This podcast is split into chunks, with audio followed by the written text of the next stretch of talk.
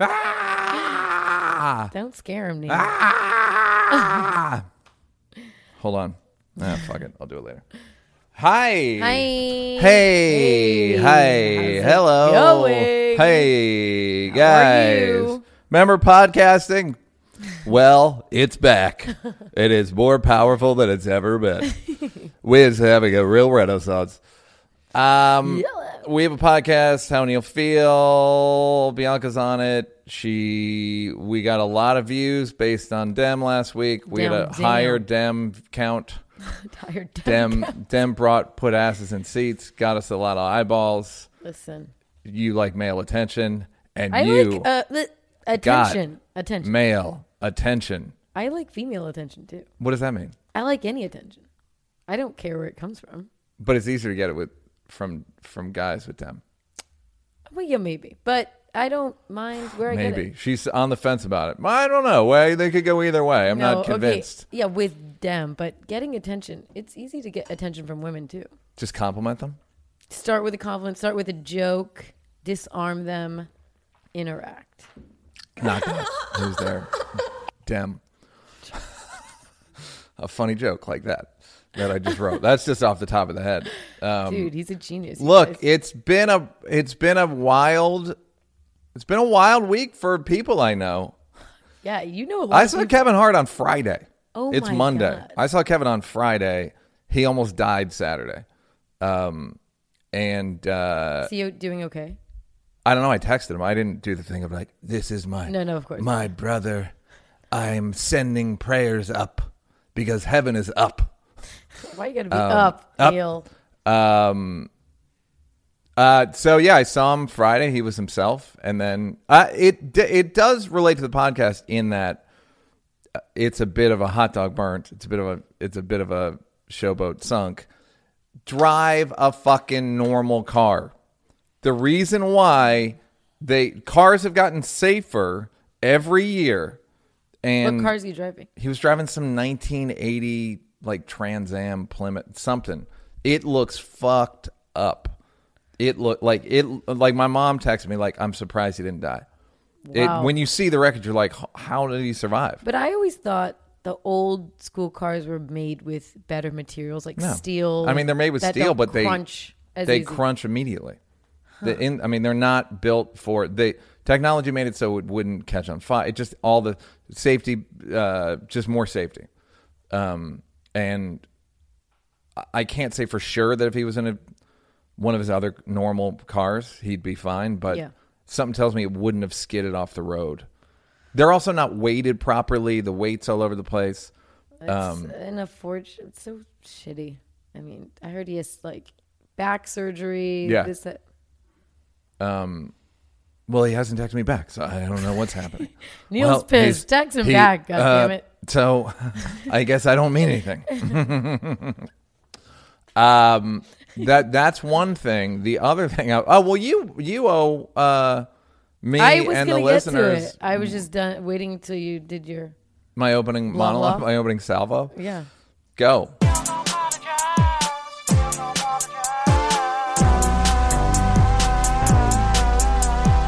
I will apologize to you. Thank you. And the listeners. Because you made them question themselves. No. You're the only person. I feel like, okay, can you just. Yeah. Anyways, you were saying I corrected you with bad baby, and I thought it was bad Bobby. Yeah. Which, in retrospect, totally doesn't make any sense. Of course not. So I always thought she was calling herself a Barbie, but with an East Coast accent, like, I'm a bad Bobby. So I thought it was Bobby. Yeah. No, so I get it. And you were like, no, it's baby. I'm like, no. And I did my research. Yeah. You told me I was wrong. Then I fact-checked your fact-checking, and I was so fucking wrong. Yeah. It's just baby. That was a pretty much. You were either going to be 100% wrong or right. Yeah, it was binary. It was either Bobby or baby. Yeah, but it was. She wouldn't call herself Bobby because it's nonsense, and also it's as nonsense Nicki Minaj's as the spelling people of baby. Are Barbies. Oh, so she wouldn't have. One thing I learned from this experience is you know a lot about really mundane pop culture. I sure do. I was really surprised. Like, you sent me a link to the Jasmine brand. The Jasmine brand is one of my favorite follows. I love it too. I just didn't know you were so into urban like teenage. Have you drama. Read? Have you Googled me? Very never, into it. I've never. Very into. You gotta Google me. Anyways, Neil was right. I was wrong. I'm sorry about that. You're welcome. I mean, I accept your apology, and you're welcome for being open to things like that. I accept your apology, and I guess don't. There was an old Brady Bunch episode because I'm 90 years old. That Vincent Price was in Hawaii. He was a professor who lived in a cave in Hawaii, and at one point he said, "You thought you could fool the old professor, didn't you? Didn't you?" Now, that's how I remembered it. I went and looked it up last week because I wanted to do a segment called You Thought You Could Fool the Old Professor. It's You Thought You Could Get Away from the Old Professor, so it doesn't work. That makes more sense. I used to say on Chappelle's Show, when editors all the time, I'd shoot footage and then go, all right, there's a take of Dave going, da-da-da-da-da. No, we don't have it. I was like, dude, I shot it. No, you didn't. And then I would say you tried to fool the old professor because I'm obsessed with being right. No, I know. But this wasn't me. This was something that I thought, do you know what I mean? Like on my own world, it wasn't like me and you had an experience and it's my take is different than your take. Or, right. No, we did have an experience of reading her name. No, that. But what the fuck? That's a weird read. Have you read? Hip hop's all names are stupid. That one is the one that threw me. I get everybody else's name. That one really threw me. And then I made a story about why it was Bobby. So it was a... You did a whole... You wrote fan fiction about... No, I'm pretty sure it's Barbie. No, I've written a story about it. It's Barbie. So I don't think it's possible. Anyways. That... yeah, great. I appreciate you apologizing. I don't think I'm ever going to have to apologize again on this show because the professor is always right. Yeah. All right, so Paul Mooney, right? Let's just go right into it. So Richard Pryor, he was doing a show. Junior, I don't know where he's doing shows. What shows he doing? Oakland, probably. He has like enclaves that he does. Barely cogent. He was, the one at the store was not. Yeah. I'm just wondering what shows is he doing? I don't know. Okay. But whatever it was, it's canceled. Okay.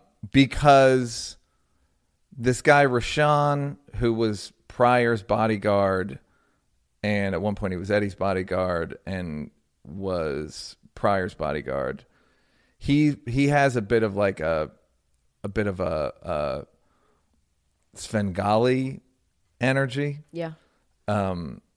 He was with Jamie Foxx when Jamie Foxx did Chappelle's Show, and Charlie was like, "Oh shit, I haven't seen Rashawn in a while." And then he told me a crazy story about him that I won't repeat. Okay. But he said that Mooney molested Pryor's son, and something about a funeral, something about. He mentioned at the funeral or something, right? And as he said it, I was like, "Oh, I think I heard that." And forgot. Not like, it doesn't mean anything. I just straight up. The thing about pre-internet was that everything was a rumor. Everything was just like, I don't know. Yeah. I heard. And then someone would go, my cousin was there. Like, everyone had some thing that would legitimize it. But it was always receipts your cousin. Were way harder to come by. Very hard to come by. So I believe Pryor Jr. said it was true. A bunch of people corroborated it, right, that Mooney molested him. And,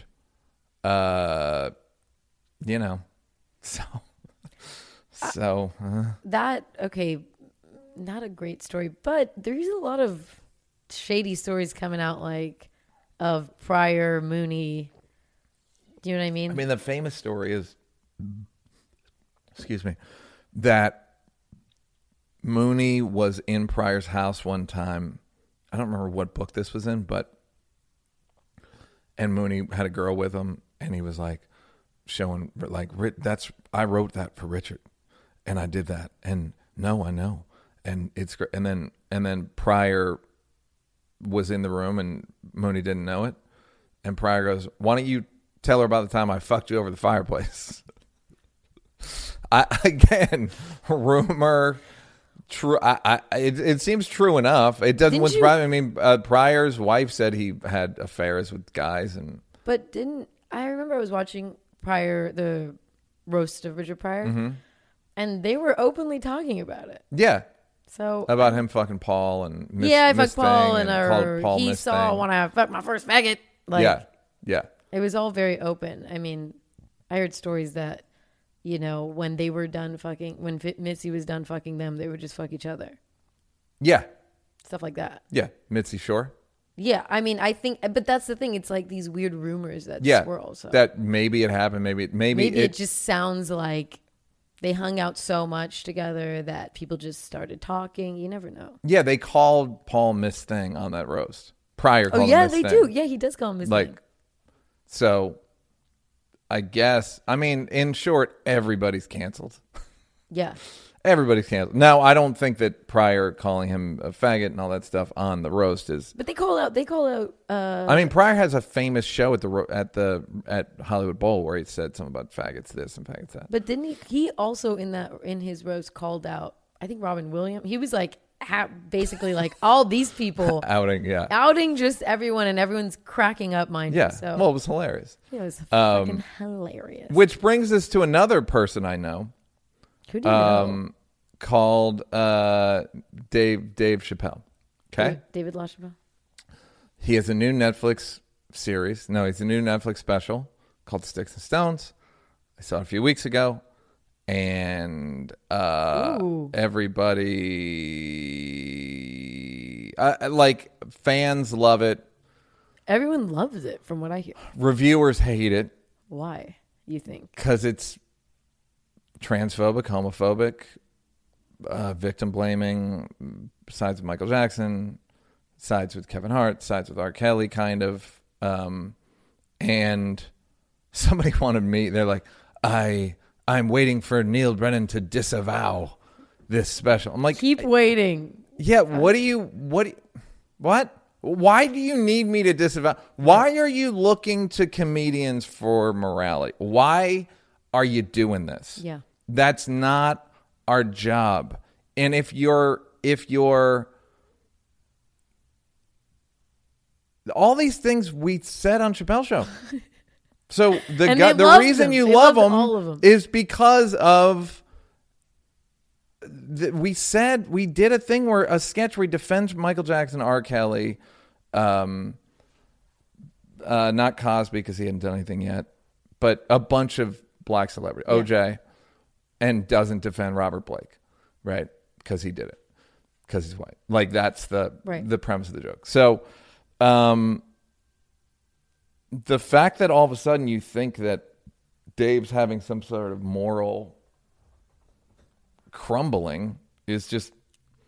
No, he's not crumbling. This is who he's always... He's who he's been the whole time. Yeah. But when everyone was probably, a little bit younger. Yeah, everybody was younger. It was fun. And we didn't know that it was incumbent on comedians to be preachers. This is back when comedians were just comedians. Yeah, they weren't thought leaders. Well, also, every version of what he said in Sticks and Stones, he probably touched on. I don't remember the whole catalog. Absolutely. And everyone loved it. Of course. And everyone hails it as Chappelle The Show. Reason they revere him now is because of the work he's done in the past. And majority is the Chappelle Show because it was on syndication. Yeah. Everybody watched it. Yeah. And it was... the superlative thing to watch. It was so funny. Yep. It was funnier than anything. Mm-hmm. So I don't know. It's just people, they want it when they want it. And then it's like, I'm not like that anymore. So you can't be like that anymore. It's like when all these rich white kids will listen to gangster rap and they're like, yeah. And then after a decade and a half, they're like, I listened to that. Yeah. Well, I don't think it's just white kids. I think no. I just mean in some ways everybody. It's everybody. But I do think, for example, in hip hop, a lot of if you're big, a lot of your demographic is white, you know? Yeah. they're the ones coming to the concerts and yeah. like Wu-Tang. Like it's yeah. like a mostly white crowd, but not everybody can relate to that sort of, I don't know, that sort of culture. Yeah, I don't. None of this is new. Right. But the bigger issue is, why do you need people to affirm your beliefs in order for it to be entertaining? I don't understand why. There, me and Dave actually were. I was gonna do a joke about in the future there's gonna be two show businesses: cool showbiz and nerd showbiz. Right. And cool will be like there'll be zones, right? Where you, Louis and Dave, and every gangster rapper and whoever the latest right, person like, is, right? You know what you're getting when you go. Yeah, you know what you can catcall in the zone. My bet is it'd be real popular. It'd be real popular. But then there'll be people like, you are not allowed to go to that zone. Yes. Why did you go to the zone? I don't know. That's what I like. That's my sense of humor. My sense of humor is I like mean, dark shit. What should I do? I'm born this way. Literally, couples will break up based on the zones. Of course. Did you? I feel like you went to the zone last night. No, I didn't go to the zone. So the fact that everybody, you have to agree with every single thing someone's ever said, and that's on records and on in life. Do you? What I want to say to these people: do you think you're more moral than Dave? Yeah. What are you talking about? Do you think you're more moral than him? Is that what you're getting at? You don't know anything about his life. You don't know what he's like. You don't know what he's... is he a good friend? Is he a good father? A good husband? A good... any of this shit. Is he generous? Is he... No. I saw him say a thing, and now I can throw a flag, and I'm gonna use him to grandstand. I will use him as a human soapbox upon which I can assert my own moral uprightness. And it's embarrassing. It's embarrassing, but obviously Dave knew what he was doing. And he knew it was this was part of it. I think he would have been surprised if critics didn't take an issue with. Right, but I have a whole other thing of intention and whether he knew and what his point. No, he knew, but he called it Sticks and Stones. It's obviously trolling these types of people. Yeah. Yeah, I'm going to make it so funny, right? That what are you going to do? And that's kind of what he did. Yeah, that these are controversial topics, but if you're going to talk about them in your stand-up special, make them really fucking funny. And he did. He circumvents people's morality. You're laughing by the time you realize it's wrong. Exactly. For most people, there are people that attend shows just to get morally outraged. I'm going to do a sketch, I think, called Outrage Park. You think people go to comedy shows to get pissed off? I think some people do. I think that's part of it. I don't approve. This is disgusting. And then you feel like, I am so moral. Oh, I'm so fucking moral. I'm moral. A fucking priest. Oh, fuck. And he circumvents that and makes it so you're laughing before your morality kicks in, and then you're kind of like, oh, who am I? That was funny. Yeah. Yeah. But the thing about Dave that people don't understand is how fucking good he is at comedy. They can't, because they don't do comedy. So they don't even understand what he's doing. They truly don't understand what he's doing. Meaning, not like they're baffled by it. I'm just saying they don't understand. They don't understand the complexities. They don't understand the shape of his jokes is not like anyone in the history of comedy. The closest person is Bill Cosby. And so Bill Cosby would have these long kind of moralistic yarns. Whereas Dave has these, Dave's jokes, you don't even know they're jokes. You're like, what is he just talking? What is he doing? Is this just, is he telling me an anecdote? Right. Is he talking about, why is he talking about Medgar Evers now? Why is he talking about, you don't even know. Yo, you were at Radio City when it was like Schumer. Kev Schumer. Rock, yeah. When he ended the show with that Medgar Evers, Emmett Till, all that stuff, like it was like someone put their college dissertation into a joke. Yeah, but and did it extemporaneously. Yeah, just it did was, it like it's like his SNL monologue. At rehearsal, he did something completely different, and it kind of bombed, and then he. On the air, he did a whole different thing that he'd never done. Yeah. Live. Like, that's crazy. And just so, like, so good. It's spellbinding in the truest sense of the word. And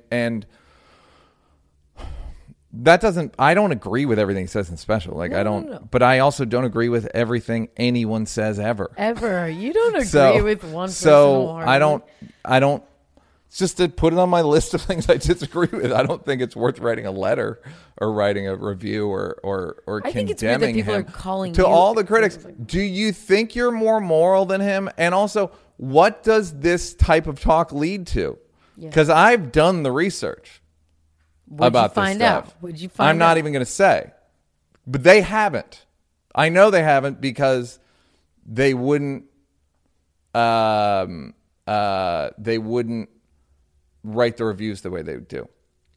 Because I'm making a thing about all this with Mr. Car Accidents, wow. Captain Neil. Car Accidents. So Captain Corks. Yeah, so they the fact that we're now moral leaders is I'm going to say this on here, but it's kind of the premise of the movie, so please don't steal this. What happened in America was there used to be three institutions that were moral pillars in the country. The church, the media, like Walter Cronkite, Edward R. Murrow. Just the facts, ma'am. Yeah, that was actually Dragnet, but whatever. But media, the church, and the government. Right. Media became. It used to be called a loss leader, meaning you had to have a good news arm of your network, and it was a loss leader because it lost money. It wasn't a driver of profit, right? Then in the mid or late 80s, Reagan, I believe, changed the law, right? So they could become profit centers. So now they're doing all these shows to draw advertisers. I thought they still, to use the word news, still have to have one show that is they'll put 2:30 in the morning. Right. On Sunday. Right. Sanjay Gupta. And so that's the one arm that's disintegrated. You know that MSNBC's in the tank for one advertiser, Fox and for the other. They just draw advertisers and they get talking head arguing shows because you can sell out. You can predict the rating. You can't predict the rating for breaking news because who fucking knows when it's going to break. So that's media, gone. Can't rely on them. Church, fucking boys. Can't rely on them. You could also, to your point, cops, corrupt. Yeah. And government, you literally cannot get your representative to do what you want unless you just pay them. So there's a complete abdication of duty on the part of those three or four pillars. And then unwittingly, in steps Jon Stewart, Michael Moore, Chris Rock, Dave. Who else is considered like a moral leader? But let's just go with those couple. Okay. Stephen Colbert, Seth, Trevor, Sam B, etc., all those shows. But that's not their fault. That's not. They shouldn't be responsible. It's like I tweeted a couple weeks ago. I'm tired of relying on Seth and Trevor to give me solace after gun massacres. Like, it should be the fucking president or the local congressman or the. But they cannot because it fucks with their sponsors. Yeah. And so people look to Dave for, I guess, moral guidance or moral messaging, and Dave has different priorities than your priorities. Unless you're a black man, chances are Dave has different priorities than you morally, in terms of, which is something we were talking about, which dovetails into this.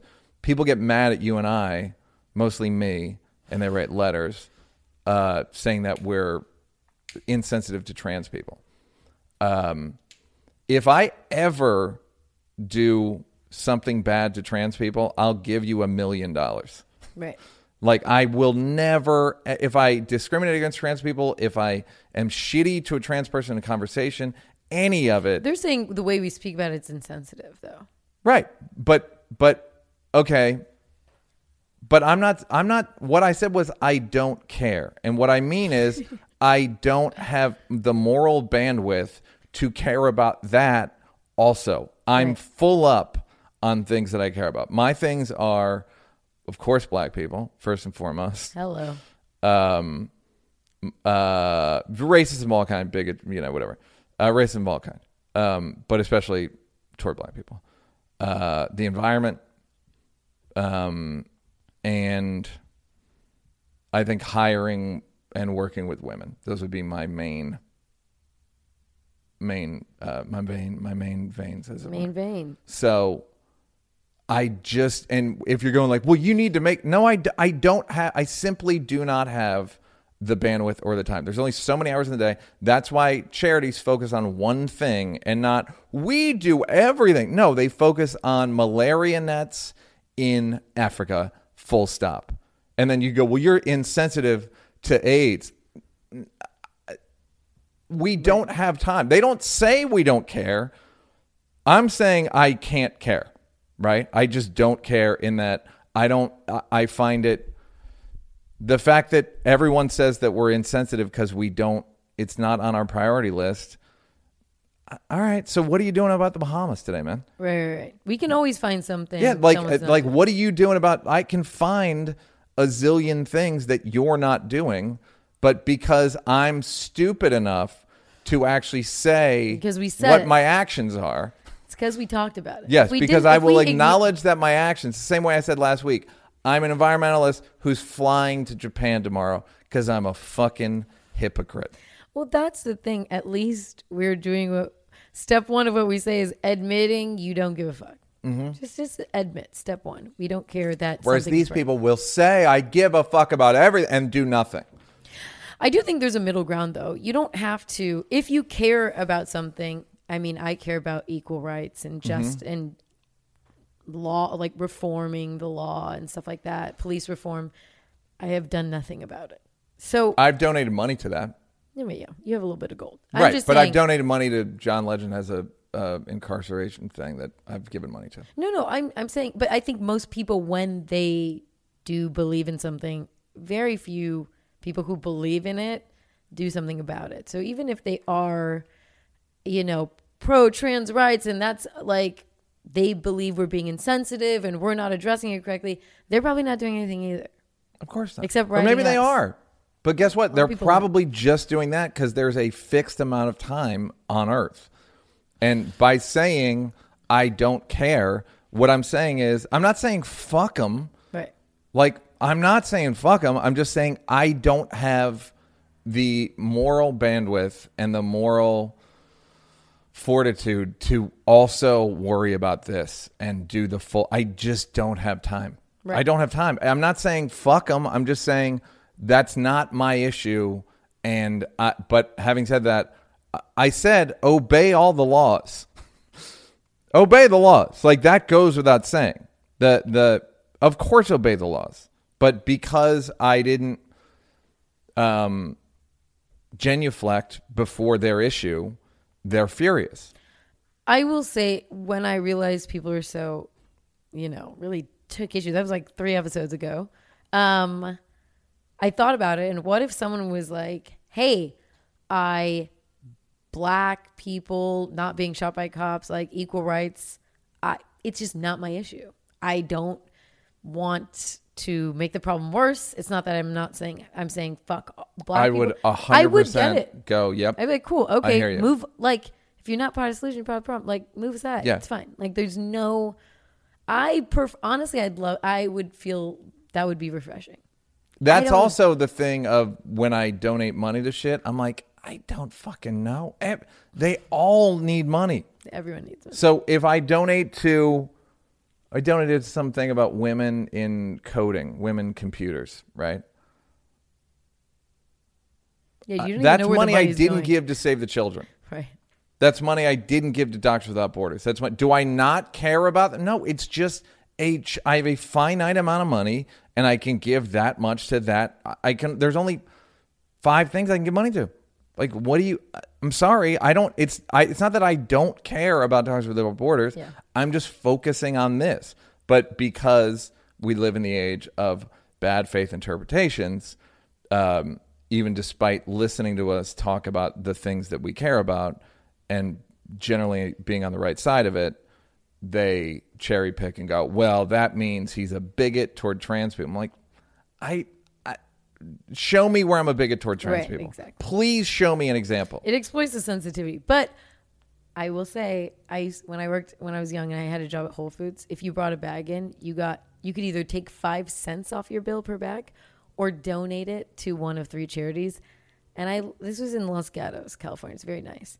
And the amount of people who be like, well, what are the charities? And I tell them, well, one's Inner Kitty Sid Science, like Good All for Children. The amount of people like, just take it off the bill. Oh, yeah. And it just reminds me, I'm in defense of what we're saying, but it also is like, I used to completely judge those people, but essentially we're saying the same thing. I don't think we're saying the same thing. If given the 5 cents and they go, give me the money, they're not, that's just a fucking dickhead. No, it's a dickhead. But what I'm saying is, if you don't believe in the charity, you don't have some God-given right to... I will not give to the American Cancer Society because they're a bad... Right. I won't give to the Red Cross. I have, but like, I'd rather not give to the Red Cross. Has a terrible reputation. What I can do is hire trans people, which I have... Right. And hire women and hire people of color. And I give money. I donate, and I was in the Big Brother. It's like, I do the shit I do. Yeah. But they go, yeah, but what about my, your thing didn't make my cut. Does it mean I don't care? No, it just means you're unrealistic. And you want to believe that you're a victim of me somehow. You're not a victim of me. You will never be a victim of me. If someone says the same thing about black people, I would be like, moving on. Yeah. Either maybe I won't listen to you. If they say, if they say, look, I do this sex trafficking thing, I do this environmental thing, I do that. I'd be like, yeah, okay, cool, I hear you. But yes, then there's a whole statistical difference, which we won't even get into because they're just going to say like, so actually there's a lot of letters about it coming up too. Another person that you know that I guess I know him. Yeah. Don't have his number. LeBron James. You have his email. He keeps saying Taco Tuesday every Tuesday.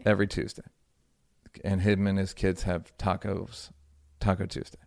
He has now filed for a trademark for Taco Tuesday. What the fuck? Go, Bianca. I have an issue. This reminds me of the damn kimono. It's the same shit. One, how are you going to... What he does when he does these videos, he doesn't just say Taco Tuesday. He does a bad caricature of a Mexican... Like Speedy Gonzalez. Yeah. Yep. First of all, what the... Can you imagine if someone was like, fried chicken Wednesday? Of course. Yeah. I mean, the outrage. Yes. The outrage. Mi amigos. Mi amigos. Yeah, mi amigos. I think it's so... I mean, come down to earth, dude. Come down to earth. You don't need to...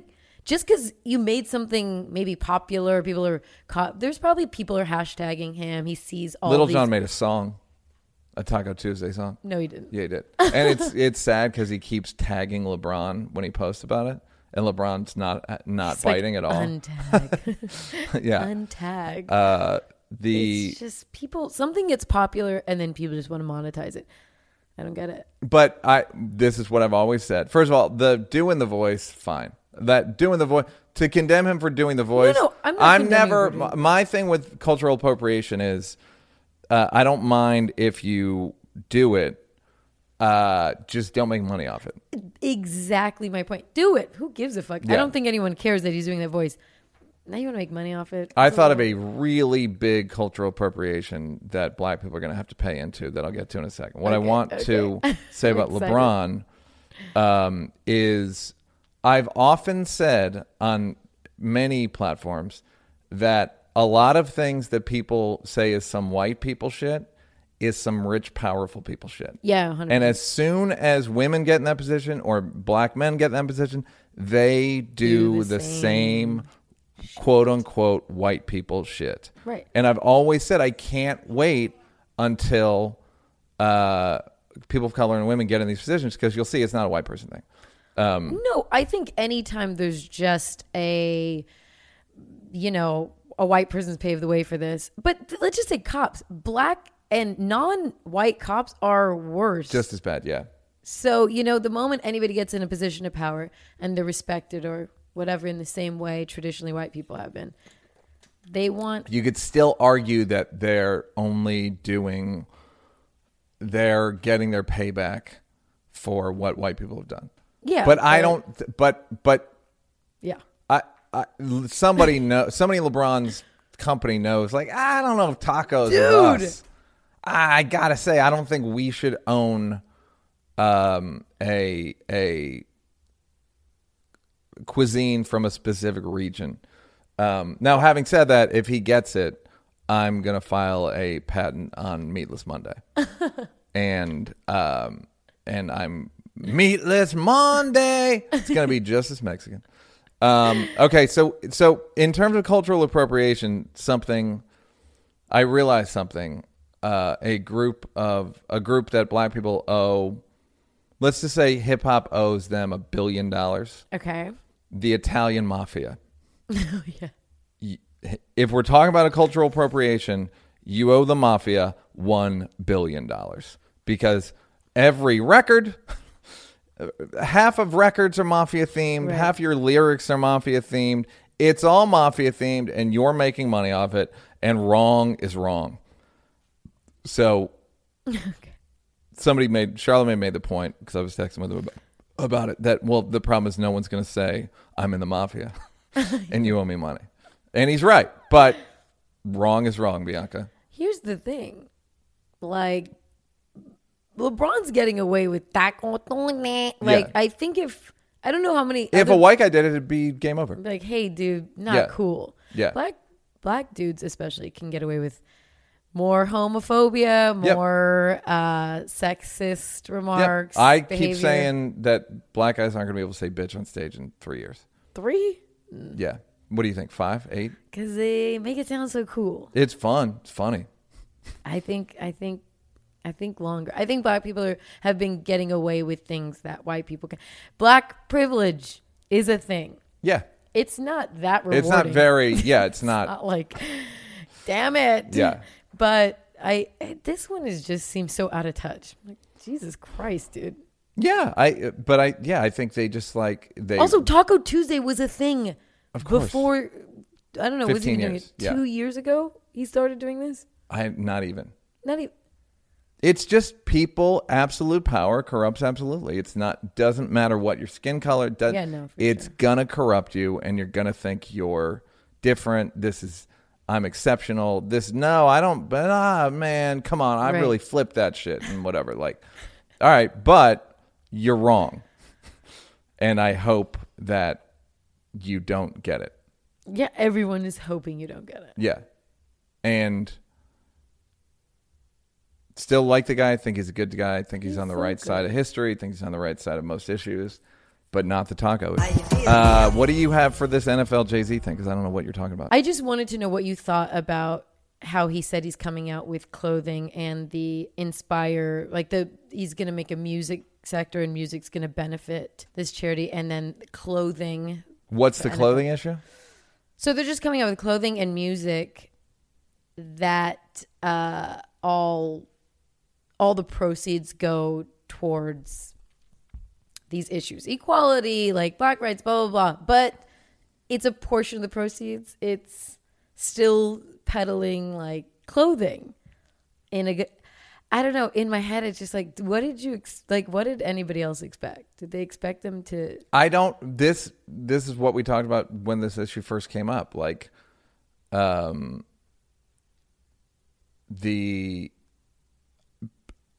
don't know. Right. There we go. I don't know. I don't know what is good for a group of 35 million people. Yeah. In terms of getting civil rights, getting up in the world, getting. I don't know. Jay thinks it seems like he has a hunch that this is the thing to do. I don't know. But I just don't know. And he doesn't know either. The NFL doesn't know.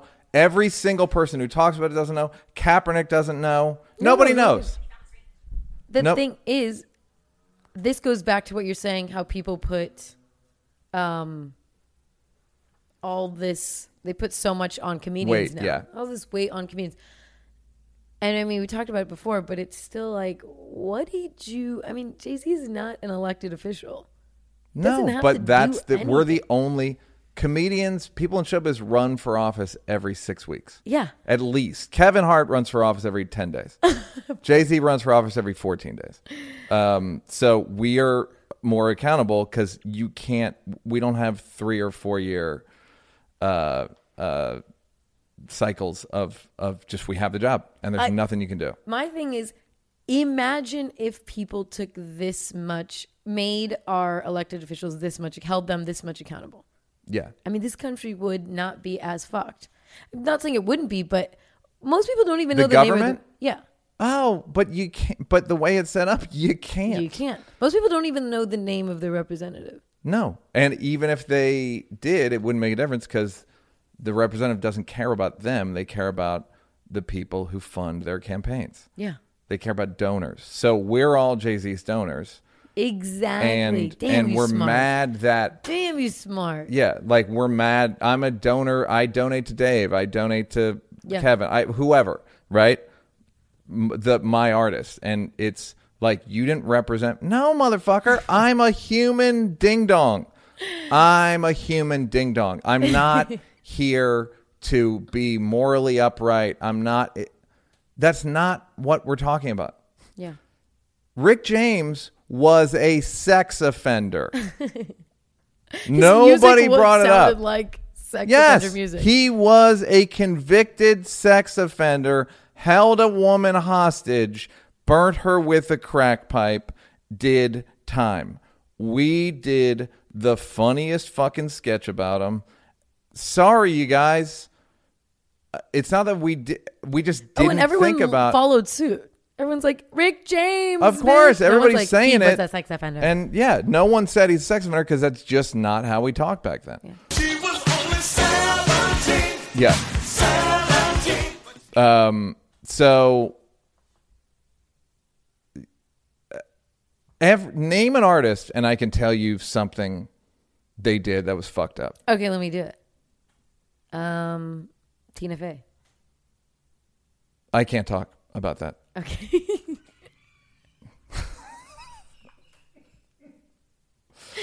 I can't talk about that. Okay, I'm gonna. Say but if you think musician. Tina Fey is a moral pillar, she's not. She's a fucking human being. Exactly. No. It's a human being. I'm trying to think of a musician that you'd know. Shaq. Well, duh. Never mind. Can't talk about that. Okay, fine. But I know things about all these people that if the audience knew, they'd be like, oh. But you're never going to know. No, I know Leonardo DiCaprio, I think he said one time, like, thank fucking God I had my kind of younger heyday before the internet was a thing. Yeah. He's like, I would not be a popular actor. Something around that. Yeah. I'm paraphrasing. But I'm sure he wouldn't be. Sure he would be. His womanizing would be more, like, everybody's things would be more exploded. They're trying to get on him about his womanizing, and it's like, who cares? What do you want? What's wrong with what he's doing? It's entirely legal. I'm telling you, bad optics. What are you talking about? Bad optics are replacing right and wrong. Yes, correct. Unless you remember right and wrong. Right. Unless you're a dinosaur and you remember, oh, no, back in my day, we used to call it right and wrong. And you just try. And the other thing I'll say about this stuff is, I'm not your dad. These people are not your parents. You don't have to look to them. If you're looking to Lizzo for moral guidance, you're a fucking ding-dong. You're a fucking ding-dong's ding-dong. You're looking to Lizzo and Beyonce as a queen. And, like, how fucking pathetic are you that you're looking to some lady you hadn't heard of until 18 months ago and you like her song? How dumb are you that you go, the song? I like that song, so therefore I'm going to be obsessed with her. Yeah, yeah. And that's part A. And I don't remember what part B is because I was so incensed. I got so lost. I didn't know there was a part B. Yeah, why are you looking at these people for? Right. And it's for the reason I mentioned, and then throw the family in there too, the disintegration of family. And people having to work 70 hours a week to make a living, and they're just not around. Yeah. I'm talking about parents. I know who you're talking about. Yeah. So, like, if you go back, I could tell you people. Okay. Cher. Well, she has a trans daughter. I'm kidding. So she's evil. Johnny Carson. Johnny Carson, wife beater, alcoholic, DUI, 4 times divorced. Damn.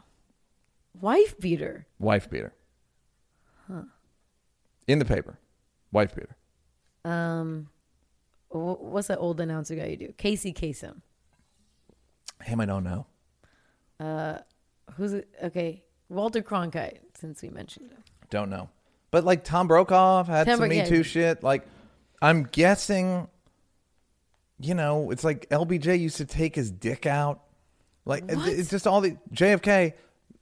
Why would he take his dick out? Cheated on his wife because he had a huge dick, apparently.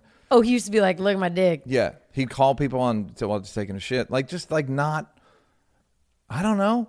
Yeah, just not who you thought they were. I mean, that's all known stuff, but you don't, it's like Bill Cosby. The most moral comedian of all time is Bill Cosby. Anyone who is hectoring you about morality is hiding something. That's my feeling. My feeling is, who's got enough time? First of all, who's running that big of a profit on their own behavior that they can be like, you know what? I should start looking to other people because my morality is so locked up that it's now that I start teaching. I know, and I loved when he taught. Bill Cosby? Yeah. Yeah, but he was full of shit. That's what I'm saying. And everybody was buying it up. He told Kenan Thompson when they were doing Fat Albert, and Kenan talked about this on Fallon, he said, when this movie comes out, you're going to be getting so much pussy, you're going to need 3 dicks. Bill Cosby. He said yes. Pussy and dicks? Yes. So it's still so weird. I met him. It's not that weird. No, yeah. You, probably not for you, but still it's like, damn. Yeah. I think I've talked about it on here. Never liked him. Used to argue with Dave about it in the early 90s. It's like, I'm telling you, it's a piece of shit. Yeah, and you've heard the rumors a long time. Yeah, but this was just based on his vibe. Oh, too superior. Too superior. Like, so any of these people who are condemning us for something, let me have your phone and let me do an audit of your morality. Right. Are we good? You want to do it? Let's see. Ready? Fucking send it Google, in. Send it in. Google searches. Yeah. Let's see. So why are you? I mean, again, the gotcha culture has turned us all into East Germans, where we're all just like constantly listening to our neighbors and like, hello, Stasi, I've seen. No, he has a podcast where he says things about trans people that are insensitive because he's not sensitive to trans people. I'm sensitive to a zillion. First of all, I am sensitive to trans people. I just don't have enough time. I feel like that really got you riled up because it's stupid, because it's because it's wrong and it's unfair, and it's this thing of morally hectoring somebody based on a tiny sample size, based on things they say. It's like, I remember when the Donald Sterling thing happened, one of my famous constituents said he was the first person to hire a black general manager. Right. I don't care what you say. I care what you do. So, but now actions are meaningless and words are everything. Do you feel like you've been on the opposite end of morally kind of condemning based on what they say? The last time I did it was when Joe Paterno, when they took the statue down of Joe Paterno, and Ashton Kutcher tweeted that he can't believe that they did that. He didn't know. He just heard like rumors, right? Right. He just didn't know the whole story. And then he said, sorry, I didn't know the full story, whatever. Yeah. And then I started hashtag things Ashton didn't know. And like, it was the funniest. It was so fucking fun. People's submissions were so fucking. He thought Brown versus Board of Education was a soccer game. Shit like that. Just like that's an example. Yeah. Just like fucking great jokes. Like there were 10 jokes that were so fucking good from people. It was outstanding. Oh my God. And then I realized I'm a bitch for doing it. And I'm not more moral than him. It's just a status thing. He's higher status than me. Wanted to get him. And I haven't done anything that I can think of since. Well, don't you kind of I think with elected officials, especially Trump, they are our employees. Yeah. So I think with politicians, you can. But I think 100%. Most people that do don't understand politics, don't understand how it works, don't understand gerrymandering, don't understand voting rights, just don't. And they just go, what? Right. It's all people that were on reality shows 3 years ago, and they don't. And then all of a sudden, they're like, I'm political. Do you think that because you do take very, bold opinions publicly, I think maybe some people are just trying to get you. Yeah. I have higher status than people. Yeah. There's a lot of people I don't have higher status than, but like if I were more famous, they could cancel. They're writing us an email. Yeah, of course. Okay. I'm just not famous enough to cancel. No one's going to cancel this podcast. I mean, there's just not. What are you going to do? Like, I don't. Right. Also, do you think you're more moral than me? Because I promise you, you're not. I just promise you, you're not. Like, I don't know who you are, but I promise you, I could do an audit and I would find ways in which we're probably in the same area of morality. Right. I'm not saying I'm significantly. No, I'm saying that. You're just saying they're not more than you. I used to have a thing with Dave where it's the best grade you can get is like a C-. Everybody. Yeah. Day is too long. There's 365 nights a year. I don't want an A. You're a fucking bore. Snooze fest. Yes. Fuck. I used to switch tags at Ross. Yeah. Like so trust. Yeah. So people don't know what they're talking about. And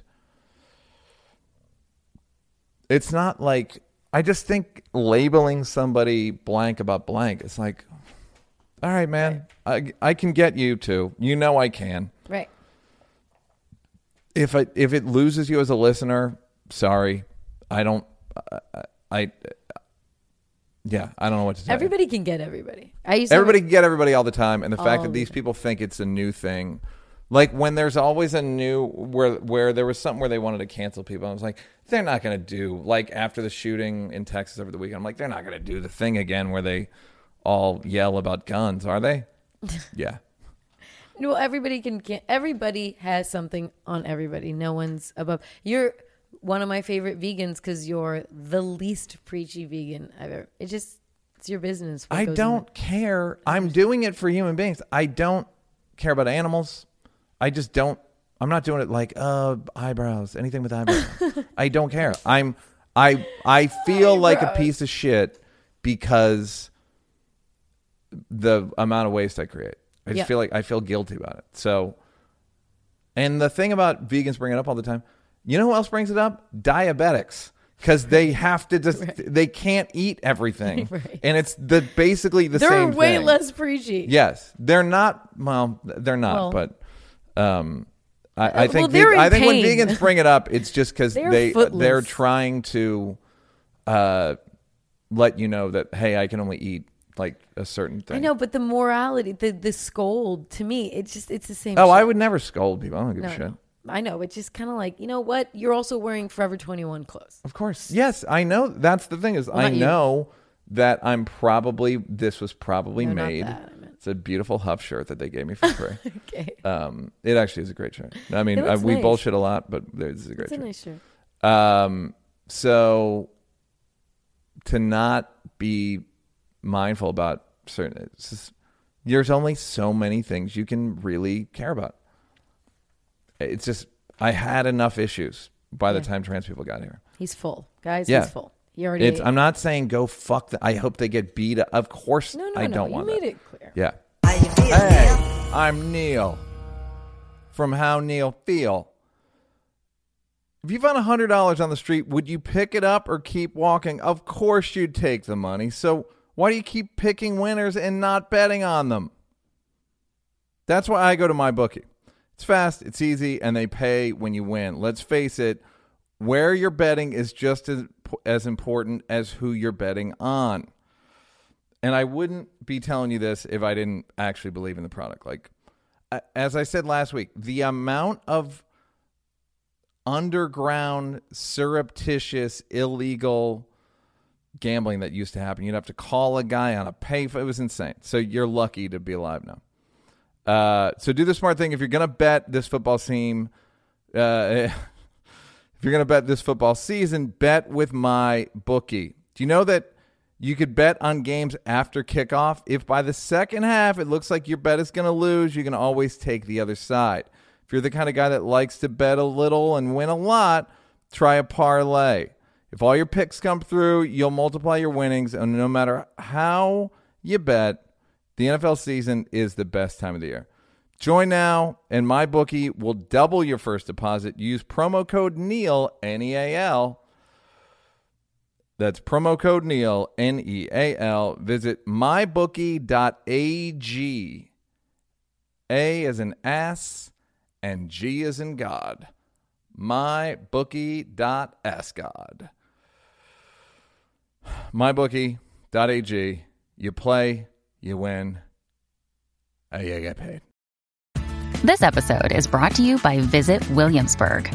In Williamsburg, Virginia, there's never too much of a good thing. Whether you're a foodie, a golfer, a history buff, a shopaholic, an outdoor enthusiast, or a thrill seeker, you'll find what you came for here and more. So ask yourself, what is it you want? Discover Williamsburg and plan your trip at visitwilliamsburg.com. Hey, it's Kaylee Cuoco for Priceline. Ready to go to your happy place for a happy price? Well, why didn't you say so? Just download the Priceline app right now and save up to 60% on hotels. So whether it's Cousin Kevin's Kazoo Concert in Kansas City, go Kevin, or Becky's Bachelorette Bash in Bermuda, you never have to miss a trip ever again. So download the Priceline app today. Your savings are waiting. Go to your happy place for a happy price. Go to your happy price, Priceline. Let's do some emails, Daniel. It's time to check that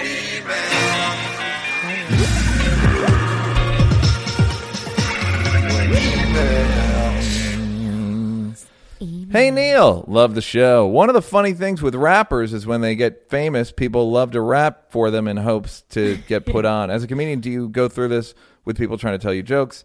And do you have any memorable ones that have happened to you? What a fucking good question. I often get, it's the getting served thing. It's the joke that me and Dave used to have about getting served, where somebody goes, oh, yeah. Hey, man, I love the show. And then they serve you with the sketch. And you're like, fuck. I get served a lot on Instagram. Somebody will say something nice. And then I have to decide, are they going to be a hungry hippo? And there's going to be a follow-up, and I'm generally right about when there's going to be a follow-up. Yeah. If they have comedian in their bio, if they have any sketches on their page, I don't accept the message. Some kid asked me if he could open for me in Japan on Friday, whenever I'm going to Japan, this Thursday, Friday. That's insane. Well, that's just that thing that people learn in these Hollywood classes. It's like you never know when you're going to get an opportunity. No, it's to like get, walking down the street in the mall in your trunk. You're going to no. I knew someone who said they found out where Quentin Tarantino lived and threw a script on his lawn. And I was like, that's the one way to never ever meet him again. Yeah, legally, he cannot look at that script. I can't look at things because I'll get sued. Yeah. I don't want to know your idea because if I have the idea, then I don't want to get sued. I didn't move out here to help you. I didn't move out here to help anybody except the kid and Dave and Chris and Ellen and Will Smith a little bit. But that's the list. And Schumer and who else? Seth. And buying Binky Nikes. Trevor. We will get Nikes if you guys don't leave so soon. Okay. And Blake a little bit. So... the thing that happens a lot is people will, because I talk about race, white people will think, like, you're a racist, so you're going to like that. And I can just be like, no, thanks. No. Please don't. No. Has there ever been like a J. Cole, rapping for Jay-Z outside of his hotel situation? No. I mean, there's people think when I come to clubs that I'm there to discover people, right? Which I'm just no, dude. I'm here to do jokes. Some funny thing happened. I did Bumper Shoot, the festival in Seattle this weekend, and I met a woman at a bar on Friday who was a fan, and she had bought tickets for Friday, and Lizzo canceled, and so she's like, "Do you think I could come to the show tomorrow?" I was like, "Yeah." So that's cool. I get her a wristband, and she emails me after to tell me a joke of mine she didn't like. And I was like, did you? And I just wrote back, like, you wrote me to tell me that? And then question mark. And then she wrote, like, sorry, I just didn't. And she it's like, why would you think that I want to know about, like, I'm clueless and I don't know what jokes. It's just people they fucking get nervous. Act crazy. They just act nervous. Crazy. Just they get nervous, be a normal person. Just be normal. Why can't it be normal? No, I don't. People want to always. I think everybody wants a magic moment. Yeah. When they meet someone with a little celebrity. Yeah. Like, they're going to remember me. You had the fucking moment. We talked for an hour, and then I got you a pass. That's very nice of you. Yeah. I don't. Like, why wouldn't I? Do people ever unsolicitedly hit you up for money? Yeah. Some guy asked for, like, after when you said I'm good with money, some guy emailed and asked if he could have $100,000 or $10,000 or something. Neil is broke. I gave it to him. Everyone leave him alone. I gave it to him. You did? No, of course not. Next, Neil, do people often turn on you for one of your unpopular opinions? The reason I ask is my wife and I were traveling a few months back to see your show in Denver, and we're listening to some of your stuff, talking about the show, etc.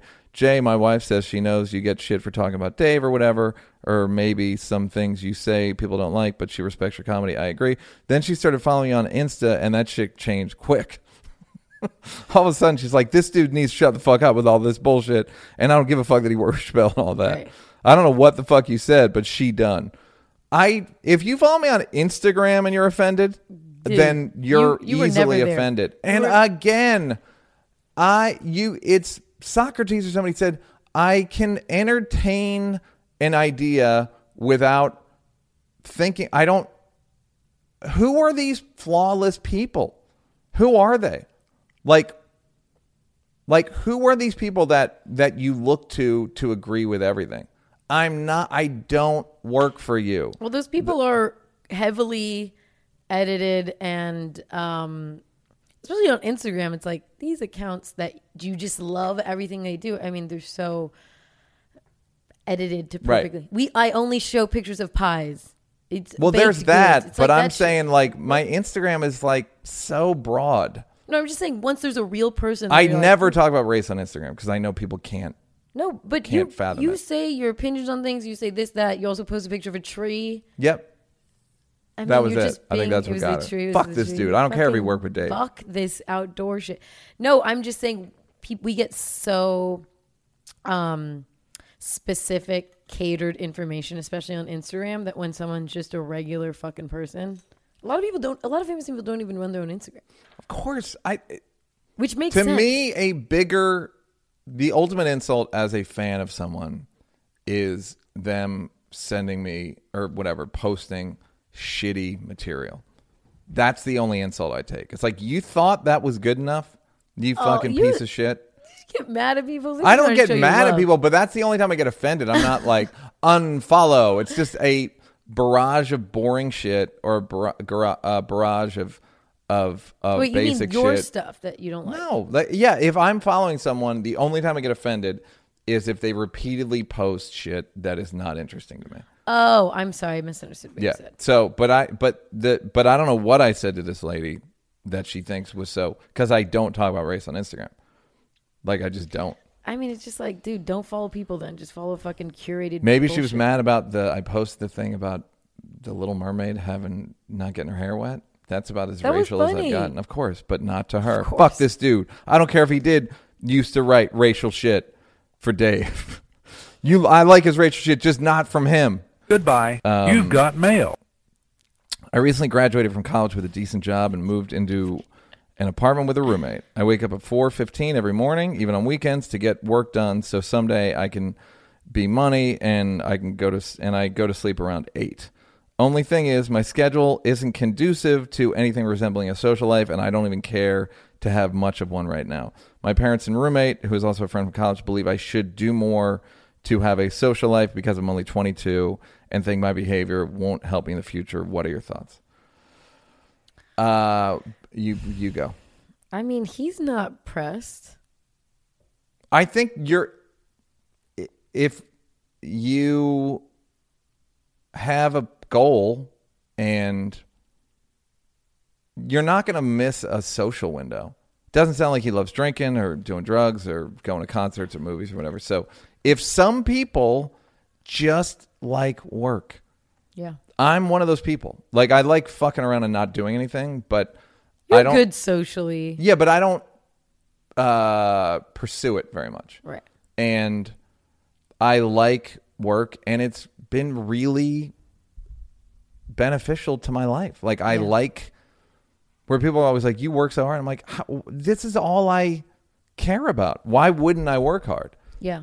Like, I remember there was a guy named William Stevenson who died a couple months ago, but when me and Dave sold Half Baked, everybody in the comedy community was like, fuck those guys. Da, da, da. Why? Because we were 23. Oh. And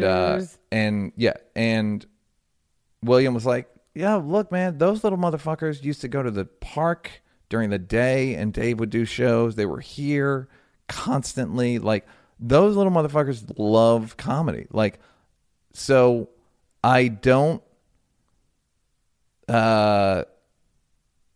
see it as paying a price. Sounds like this guy's doing it to get to a place, and then, and by the way, these are the people that succeed in the work in the world. I mean, if that's your only barometer of success, which it is for most people, you know who didn't have a work-life balance?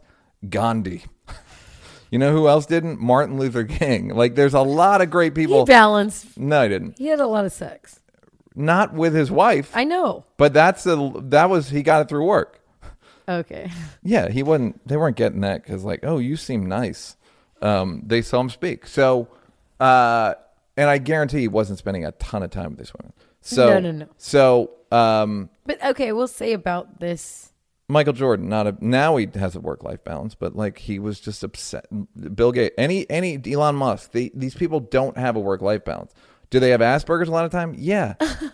But I think depending on what your goals are, yeah. I think you, having said all of that, and then I want to hear what you have to say, I think that people put too much stock in the steam they'll get from work. And I think that I've learned, like, I thought that I would do have an achievement and then that would give me self-esteem. Yeah. And it rarely worked. Right. That way. So if you can figure out a way to just give yourself esteem without having to make yourself miserable, I would highly advise that. But I don't, but the work, most of my friends are through work. Most of my real strong connections with people are from work. Yeah. So, but at least you do a line of work where there is a social aspect. Yeah.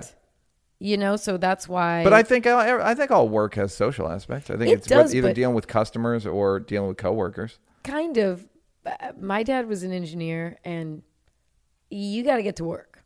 There's not a lot of ho hummy chum chum. Whereas in comedy clubs, there's a lot of downtime. There's a lot of chatting. It's a bar. There's drinks. Yeah. There's people. Yeah. You know. Yeah. So if you had to put in a lot of time there, it can be boring, but at least it's not. I mean, there's stuff to do if you really wanted to. Some people go overboard, whatever. But I think sometimes if you don't feed that maybe social hoe phase, you could be those dudes that realize a little too late and now you're a little too old in the bar. You know, right. There was always that one. Yeah, it's Chris's joke about old dude at the bar. There was an old dude at the bar on Friday in Seattle. Me and Ian Carmel were like, uh-oh. For like 2 months there, I kept going to Cantor's and going to the Kibitz Room right when I first moved to LA. Because I would be like, let's go get a drink and then come eat whatever. And there was a guy there dressed so nice. I think he was 95. Mm-hmm. And just couldn't really like even talk that much or move, just did this. And I was like, dude, go home. Yes. Now, my counter argument to this is to Chris's joke, you don't want to be the old dude in the club. I don't want to be the old dude in the bad marriage. I'd rather be in the club. Always taking it to marriage. Right. But I don't want to be the old dude in a marriage I don't want to be in. Or in a life you don't want to be in. 100%. Right. But the thing about the guy in the club, he can get married tomorrow. The guy at home in the bad marriage would take 3 years to get divorced. But I think the point is, old lonely guy in a bar is still maybe not in a great life as the old married guy in an unhappy marriage. Yeah, my prediction is I will not be lonely because I'm just not. I'm not prone to it. You're fine. Goodbye. You've got mail. Letter that's very long. Can we? I mean, we already talked about it. I can understand not caring about this issue and feeling that it's receiving disproportionate attention compared to other, more obviously impactful. So, all that seems undeniably true. However, it also seems a little bit inconsistent to simultaneously express boredom in basic people who operate on factory settings. So he definitely listens. While also effectively dismissing as boring this other group of people who dramatically rewritten their personal factory settings. But I'm not saying they're boring. You're saying you don't care. I don't have the bandwidth. Right. I'm full up. I'm out of rooms. We're sold out. No vacancy. Compassion. There are no vacancies. Then he brings up Nazis, which, whatever. Again, it's not going to. Well, Nazis, black people, get out of here. Hitler went after trans people. Now we got a Nazi. Now Tucker calls. Yeah, exactly. I'm going to read one. Yeah, go. Okay. Give it some oomph. I have been. Last week I was not happy. Sorry, Dad. Next one, the Dear Instagram travel blogger. Okay. Bring some bass, bring some momentum. Dear Instagram travel blogger. Okay. And America's depression correspondent. Relationship question. Did my girlfriend go on a date? My girlfriend met a guy at the library and they exchanged phone numbers. After texting back and forth for a few days, they met up and went to a comic book store, then grabbed a coffee. They hung out for about 4 hours total. She kept all this from me until a week later when she casually mentioned her new friend. Not only do I think this was a date, I think it was a particularly cute date. But what do Binky, Thinky, and How Neil feel? Yeah, your girlfriend went on a date. She went on a date. She likes him. Cute is, you know, that's in the eye of the beholder. I mean, but, it's kind of dorky, but yeah, she went on a date, and you might be broken up by now. Right. She's telling things a week happen, later. What's going to happen, my bet, is she'll start being mean to him. You ever get cheated on? No. They start being mean to you. The person who's cheating on you starts being mean to you because they feel fucking guilty, and they're like, oh, you motherfucker.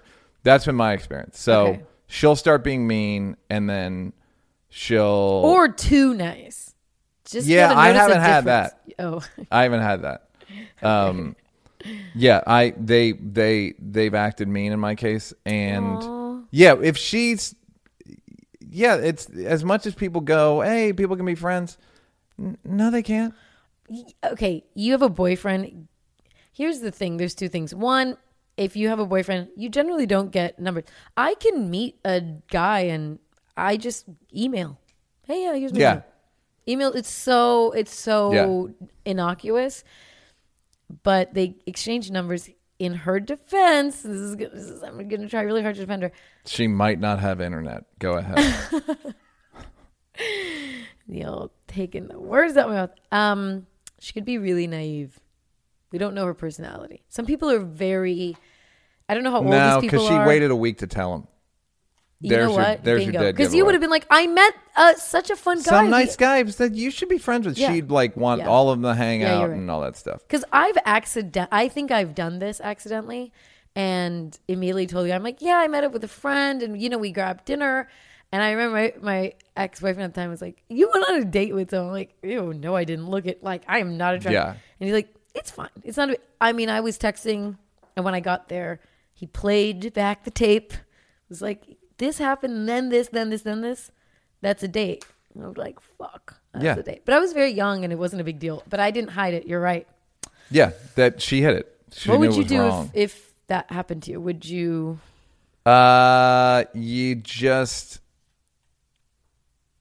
You just got to know, like, the end is near. You just got to... I would literally go, oh, we have to break up. Oh, there are so many times I wish I'd said, oh, we have to break up now. I know. Damn, so many times. So many times. Yeah, just like, we can't... No. If you could go back in time, you'd be like, hey, yeah. Yeah, this is it. This is a bridge too far.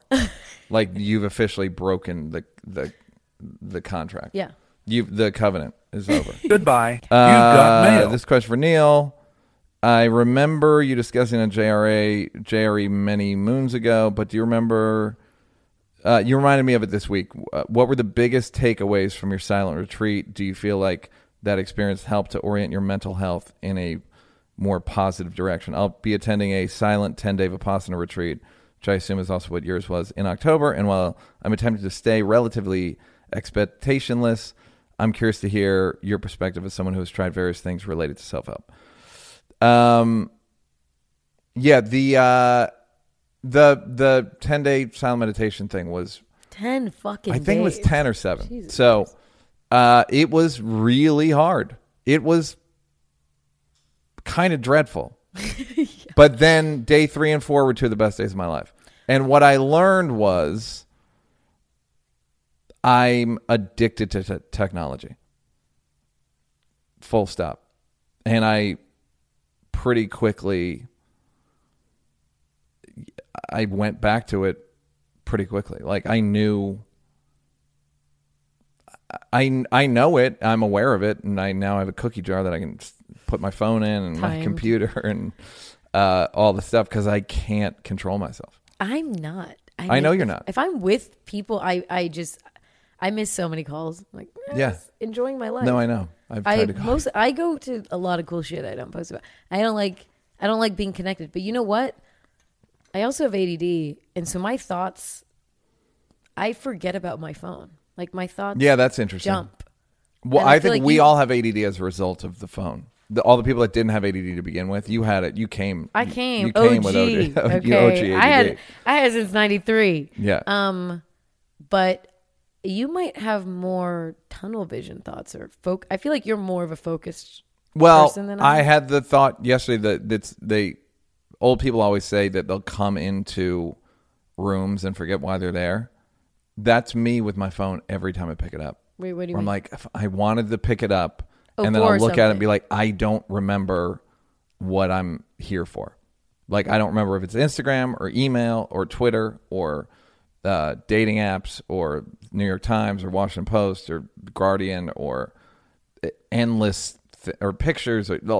I don't remember. I know I had the impulse, but the impulse is just, I want some feedback. Do you think, what else do you get laser focused on besides the phone? I don't think I'm laser focused. I'm just addicted to it.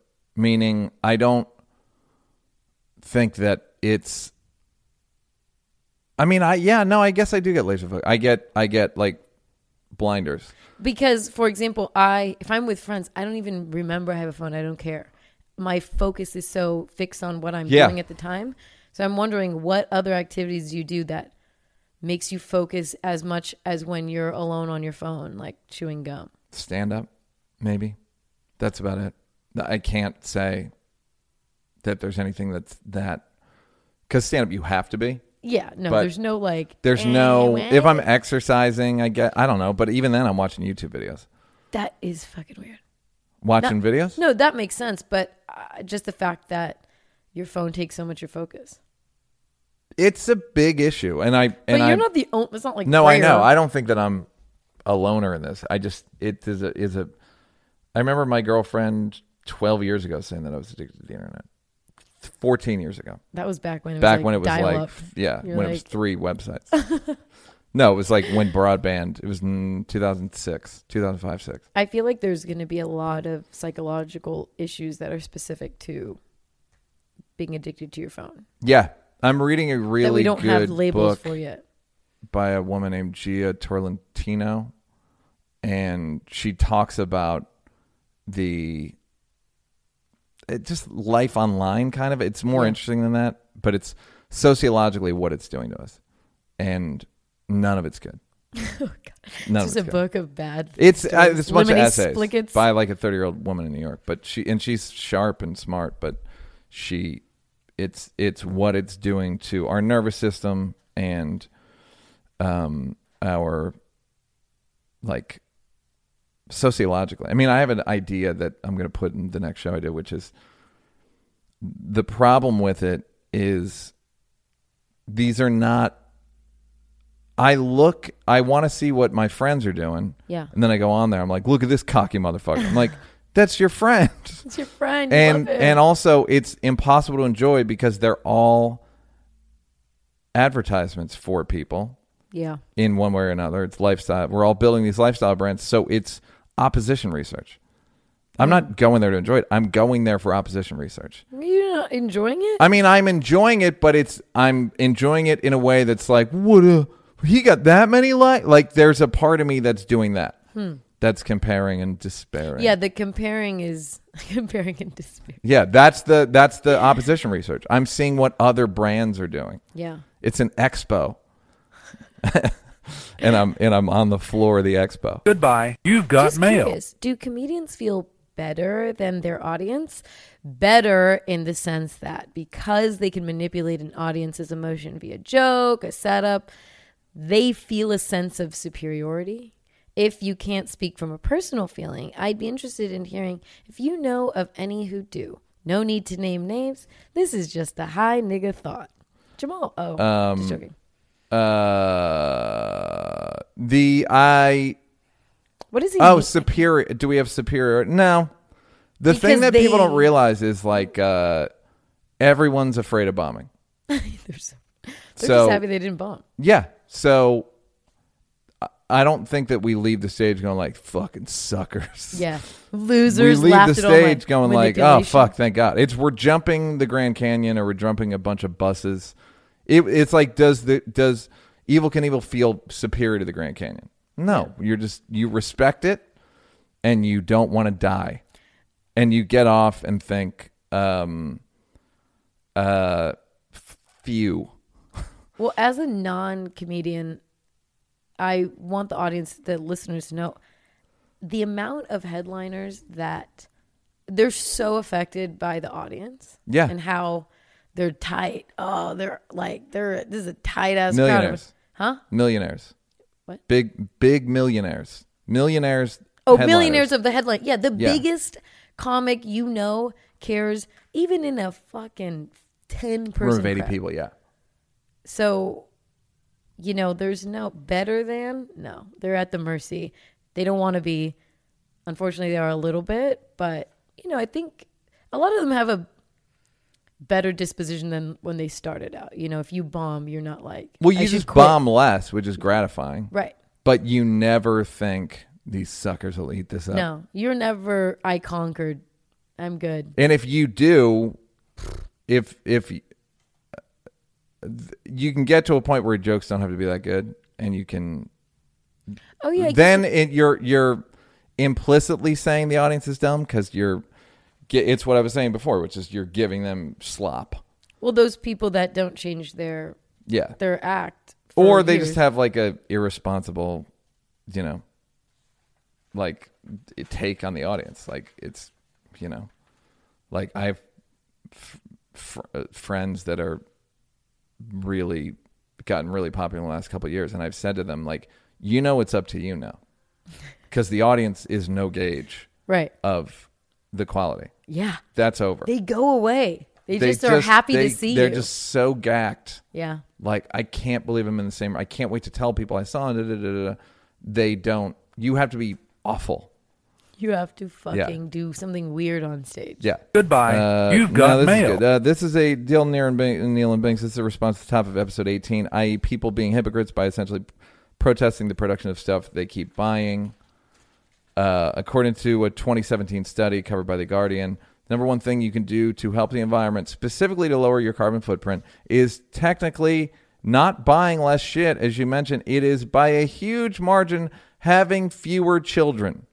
Like by a staggering, why the fuck are you having 2 or 3 or even any kids in this day and age margin? Here's the infographic. The infographic is insane. You were right, goddammit. Yeah, like you just don't. But like I wanna. No, there's a physiological urge that people have. Yes, that's what men have for sex. Yeah. It doesn't make it right. Yeah, but you sure do have it. Right, but women if say sex was like, ruining the environment, would you refrain from having it? No, I wouldn't. But that's the point. Women want to have kids more than men, I believe. Yeah. And they just say, because I wanna. And it's like, but you didn't care when I wanted to have sex. You didn't go, oh, well, then you absolutely should. You actually absolutely have a right to that because you want it.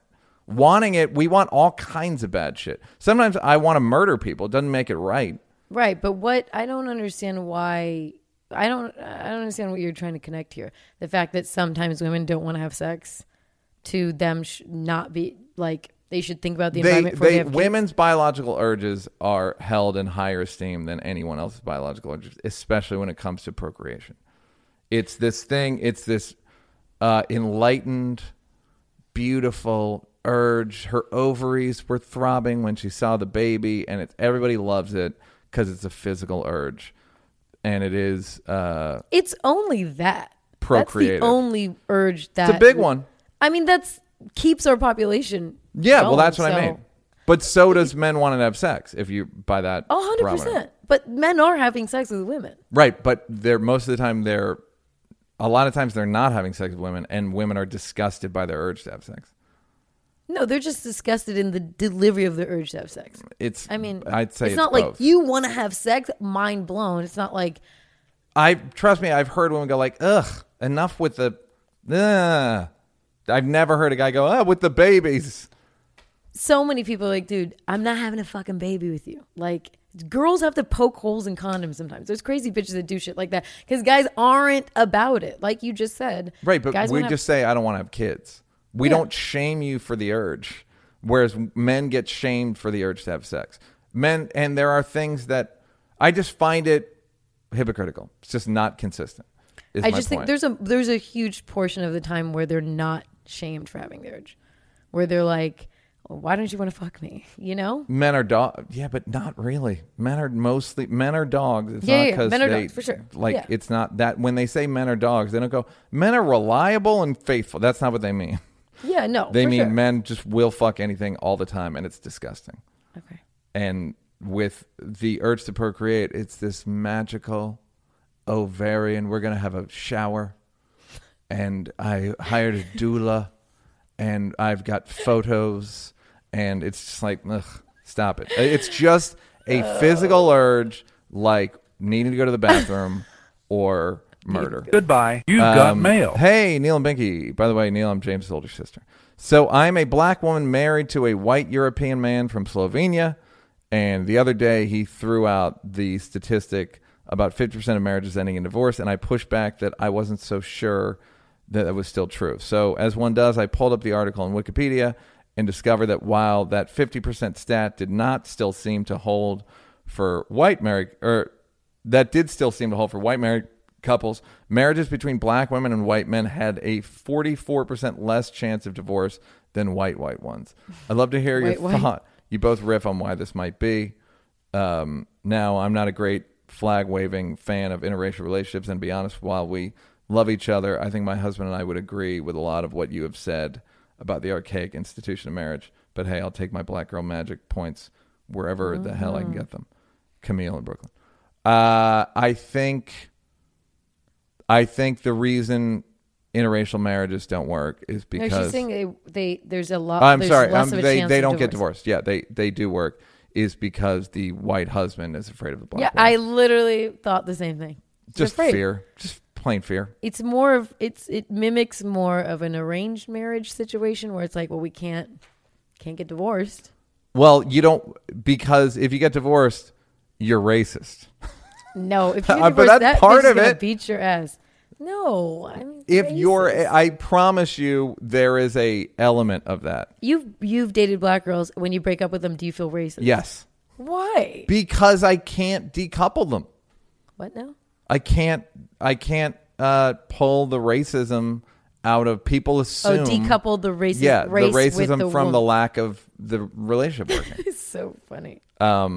And yeah, they're just afraid. Just being good racist. Old fear. Goodbye. You've got mail. Hey, Neil and Bianca. I am a father of a 2-year-old and a 3-year-old, and we are all white. Thank you. They love music and dancing, so we watch a lot of music videos on YouTube.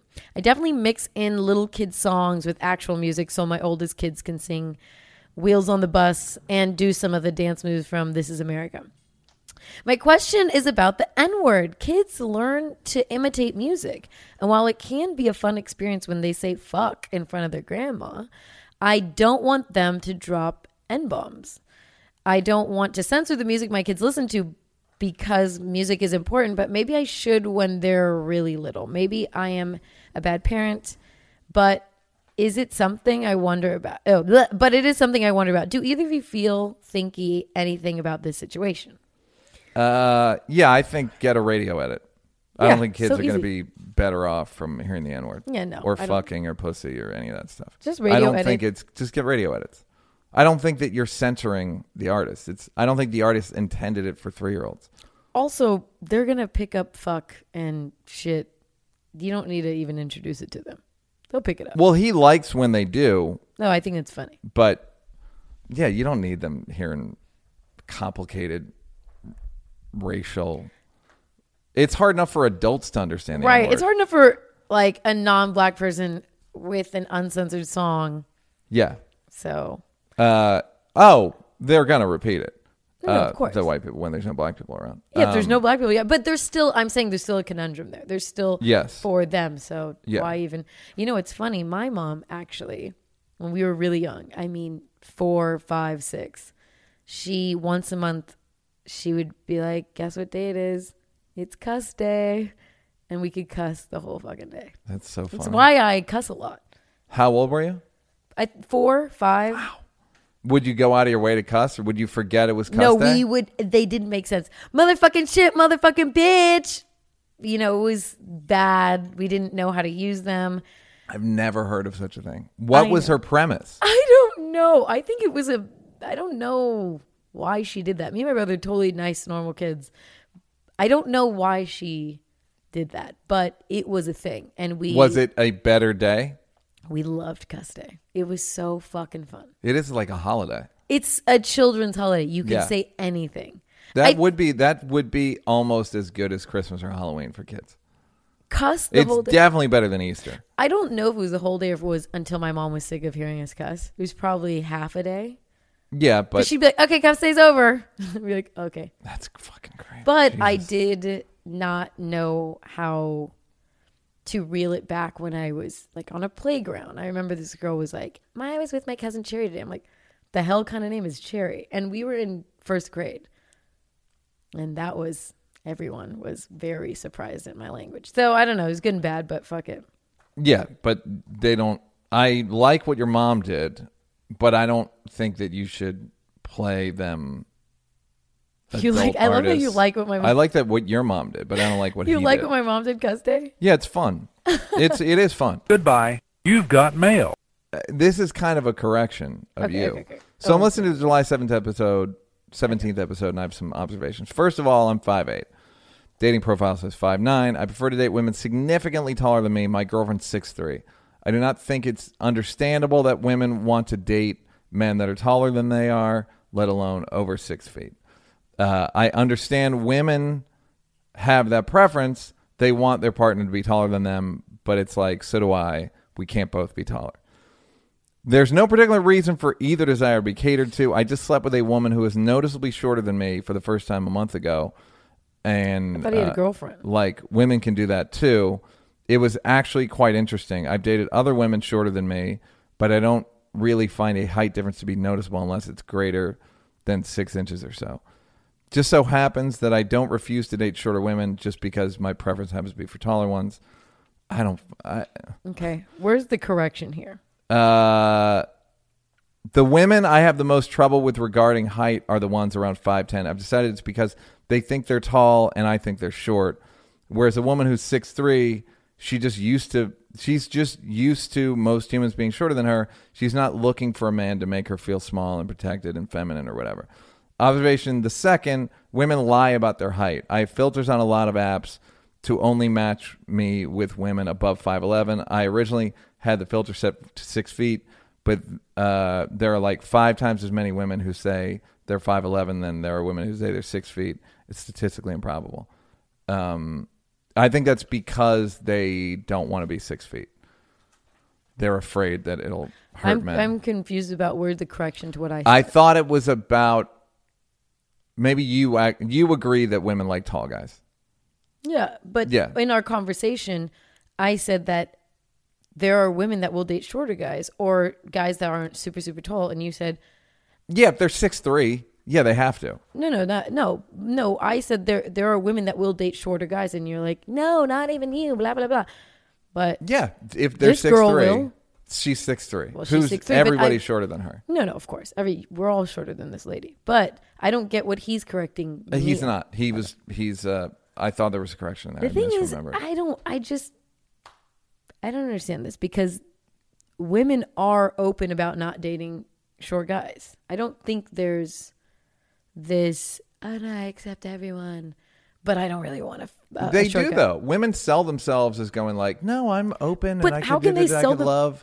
Women never go, I want a fucking hot guy. They definitely go, I want tall, dark, and handsome is a saying we have. It didn't come out of fucking nowhere. I agree, but it's an old saying. It's a saying that makes sense. It's not based on 1800s. Totally agree, but women, I've never heard a woman say, I want tall, dark, and handsome. I've said women, I need a tall guy, but they never go, I just want a fucking hot dude.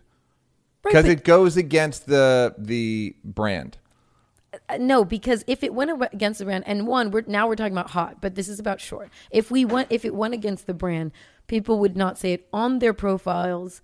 There's not a lot of information on there. Most of it is like no short guys. So if you're taking up that much space. The fucked up thing is if guys wrote, I need big boobs, they'd be monsters. 100%.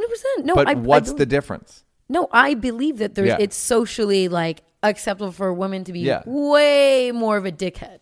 I was talking to a friend of mine the other day about dating, and she was like, Well, yeah, because I'm a girl. If I break up with you, it's because I'm not satisfied in a relationship and I'm looking for something better. Whereas if you break up with me, it's because you want to fuck other women. I'm like, yes. Whoa. No, who is this person? What the fuck? No, that's the stereotype. If a guy breaks up, it's because, like, I gotta fuck people. Right, I can't be tied down. Whereas a woman is just, I'm not satisfied and I have nothing but the best interests of everyone involved. And guys are just dogs. There's a really bad stereotype of guys just being... It's also because, you know, you're kind of winning in life a little bit. Maybe not in the last few months, but in general. So, of course, we're taking aim more, taking shots more, letting you get away with a lot less. You know what I mean? Well, but I don't think that that's a new thing. I think the thing of guys being pigs and dogs...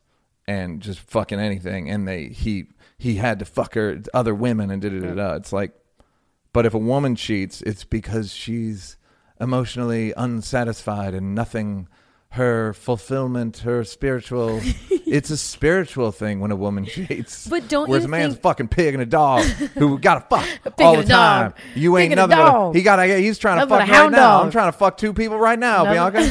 Doing a podcast. Me and Daniel? And I'm texting hoes.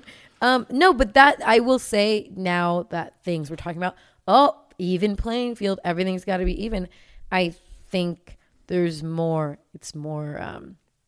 People are open to hearing criticism of women being like not that fair to men. As if before, it was like, you pussy, get over it. I disagree with him because nobody had any sympathy for the bagel bro. Because he was an asshole. Of course, but no one said he has a point. Oh, you're 5 feet on dating sites. You should be dead.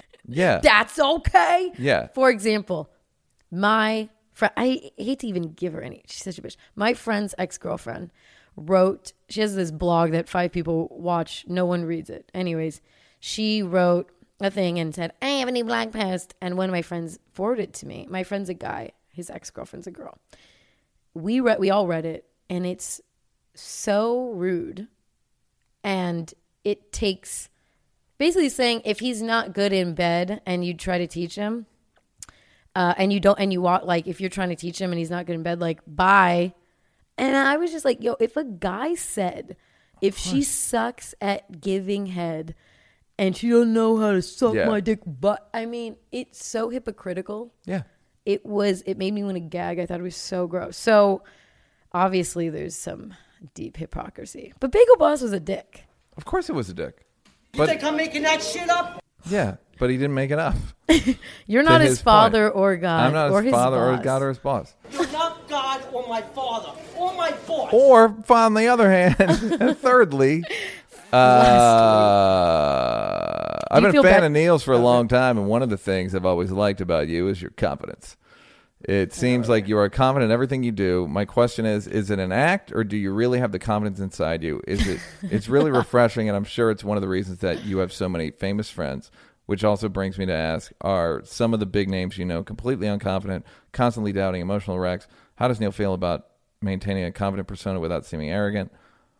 Who said that? What are some tips to owning it and not faltering in your opinion ideas? Love the show, Miss Champs. Bianca's great. I am defensively confident. Yeah. I'm not. It's good. I don't walk around into rooms going like, here it goes.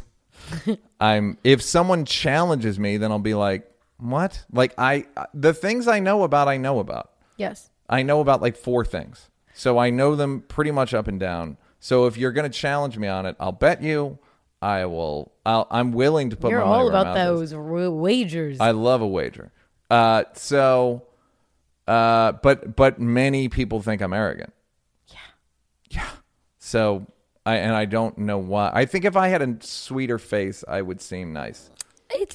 People think you're arrogant because sometimes you come across as arrogant. Yeah. That's it. Yeah. But if I had a different face, I think I wouldn't come across as arrogant. If I just didn't have bones and I look extreme. I look miserable and extreme. No, but sometimes you are actually arrogant.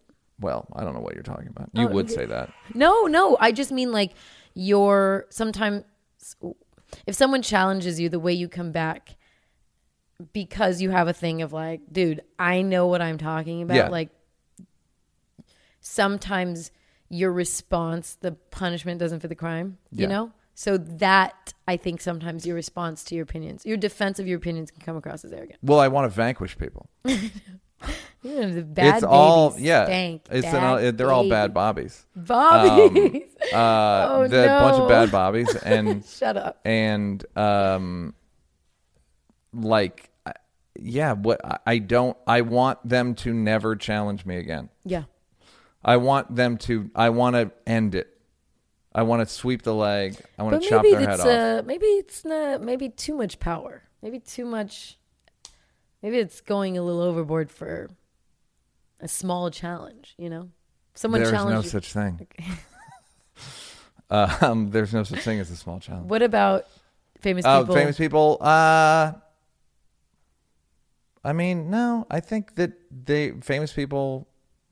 I remember Ellen sent me her first 15 that she had for the hour, and I didn't text her back because I thought it was late. And then she was like, hello, like literally like, hey, what did you watch it? And she was very insecure at that point. Like that's one. Dave's not insecure. Mm-mm. Seth's not insecure. You're also friends with really people who aren't new to the game. No, like, you're friends nobody, with people yeah. who've been like, yeah, who understand the ups and downs and like, oh, this is just a feeling I'm going through. Like this lack of confidence period will, you know, but I also am mindful of the fact that it's very vulnerable.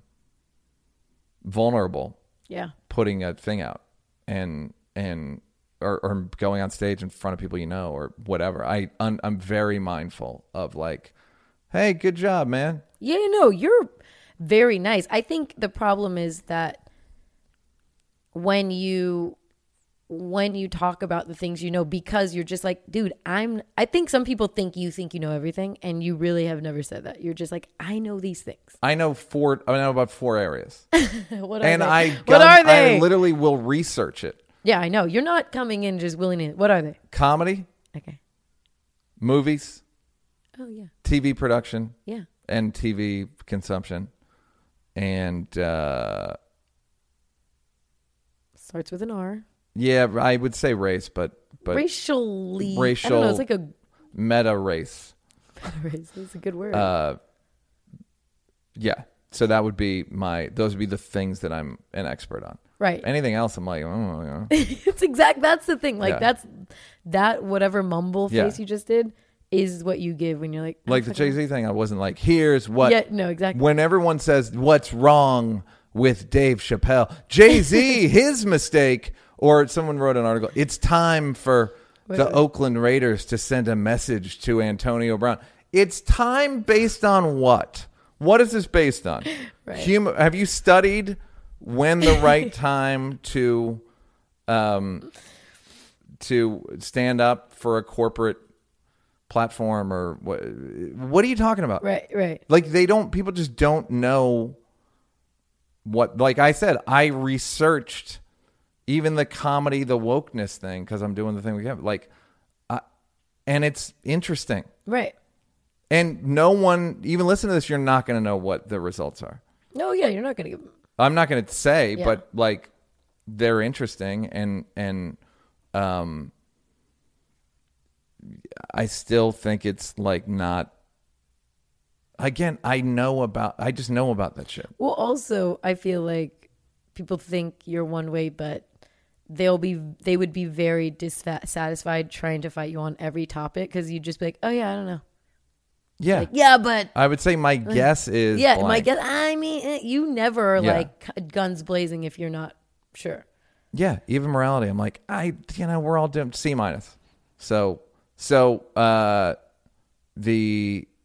But people think I'm arrogant because of my face.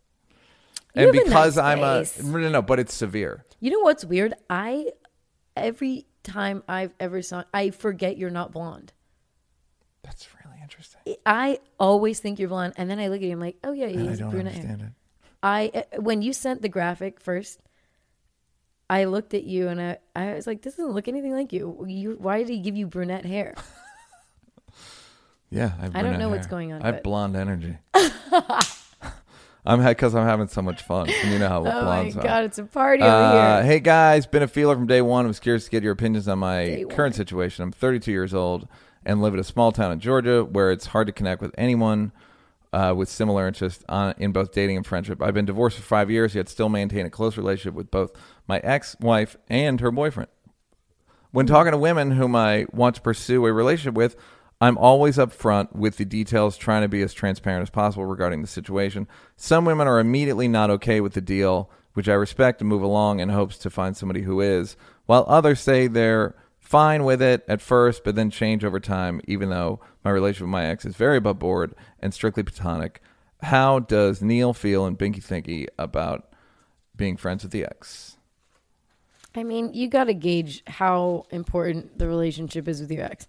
If the friendship is really important, she's part of your It sounds like she's all he has. Yeah, and if that's it, then you got to stand up for it. But if it's, I don't know, if it's, it just really depends. Will you acknowledge that women and men like to be the only woman or man in your life who isn't in your family? Yeah. 100%. I have guy friends, and you become an expert on. You speak for all women when you're the girlfriend, and guys like, no, let me tell you what he's thinking. Right. The problem is, I have guy friends, platonic guy friends, and I understand some. I will, if they have a girlfriend, will stay close, but some won't. I mean, you can't. Some girls are very insecure.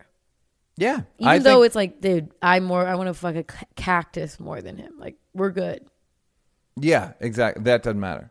No, it has nothing to do with the actual. I don't believe you. 100%. Everyone wants to fuck him because I'm fucking him. It's like, nah, dude. Yeah, like. I don't want to be mean to explain why I don't want to fuck him, but. It has to do with his face and dick. Yeah, I just think you want to be the purveyor of. You want to be the only vendor selling manhood and womanhood. You just want to like, no, I'm not competing with another woman, what she thinks, not your fucking mom, not your stepdad. I don't mind at all. If you have a close girlfriend, as long as she's nice. The ones that are like, I was here first and I know him, they're weird. What about you? If your girlfriend had a very close guy friend that was not gay, I wouldn't care. Yeah, I don't know. I don't think I would care, as long as it seemed like all on the up and up. Yeah, and which is hard to gauge all the time, but it's not that hard to gauge. The problem is it exploits people's insecurities. Yeah, my ex would get mad because Whitney would text me after 10 sometimes. That was a huge issue. Really? Huge. Did you deal with it with Whitney? Did you deal with it with? I just didn't deal with it. I just was like, this is a non-starter. And like, I'm not playing this game. So you didn't even, did you hear, okay, I understand it makes you insecure, deal with it. Like, I more or less said that. Like, it's in your head. Right. Wait, I mean, that one's an obvious one. Like, you guys have been friends forever. And the other thing is, I would have been done had fuck Whitney. Right. I'm like, you guys have been plenty single around each other. I would have been done had fuck Whitney in 2005. Like, you know what I mean? Like, no. Yeah. It's just not gonna. I'm not fucking her. I'm not fucking her because of you. Right. That's what I had to explain to her. Like, I'm not. This isn't out of I'm not going to cheat on you because of me. Right. It's not because of you because you're so great. It's because I have morals. Yeah, and I don't want to be a cheater. For me, now I don't give a shit about you. Like, it's not for you. Like, how I've betrayed my number. I don't want to betray any girlfriend, which that people don't understand. What do you mean?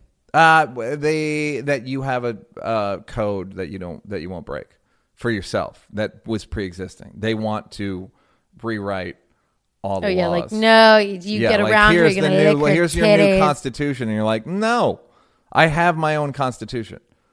I was thinking about this with being my age and being my place in life. Like, I don't want kids. Yeah. I don't want to build a life together. I already built it. You built it. Just don't fuck it up. Yeah. Just take the closet. And I am who I am, and I'm not changing. Okay, but so what I would say to the women is like, all right, so what are you bringing? And I don't say that in a challenge. I just go like, okay, so you want to be my girlfriend. what will that look like? Okay, but what's valuable about you? Girlfriend, prospective girlfriend. Okay, I get that you're asking them to say essentially what's valuable about you, but don't you think that when two people come together, there is some compromising and adjusting? I mean, you can't be like, this is me, baby. Sure I can. Oh my God. Why would I not? I'm not saying compromise your morals or your constitution, but hey, I like to get up earlier. I like to stay up late. Little things that help. I'm not getting up earlier. Neither am I. I get it. Right. Like, why? What are these things? And women go, no, you should go. What should I? Walk me through what I should compromise. Well, because getting up early is not on the table. First of all, I don't get up early. I'm just saying that it's hard for two people to, blend their life. Especially, sometimes in the past, you've had girlfriends live here with you. Yeah. So when you're living with a girl or a guy or whatever, and they're coming into your world. Yeah, I had to get an office because there's no doors in my house. And she could hear me. Right, but it was bullshit. Okay. It was extreme bullshit. Extreme bullshit. Relationship extreme bullshit edition. Oh, my God. It was extreme bullshit. Okay. She couldn't leave the house? No, because I'd be on the phone yelling. I was like, I'm not yelling. I'm just like, talking to fucking... I just have a really big house and it echoes. Yeah. And by the way, it would be like maybe a half an hour a day. And it wasn't that long. But. So you don't think... You think you've worked on yourself enough that when someone comes into your life, it is what it is. Yeah. And you're not budging... Yeah. Even a millimeter?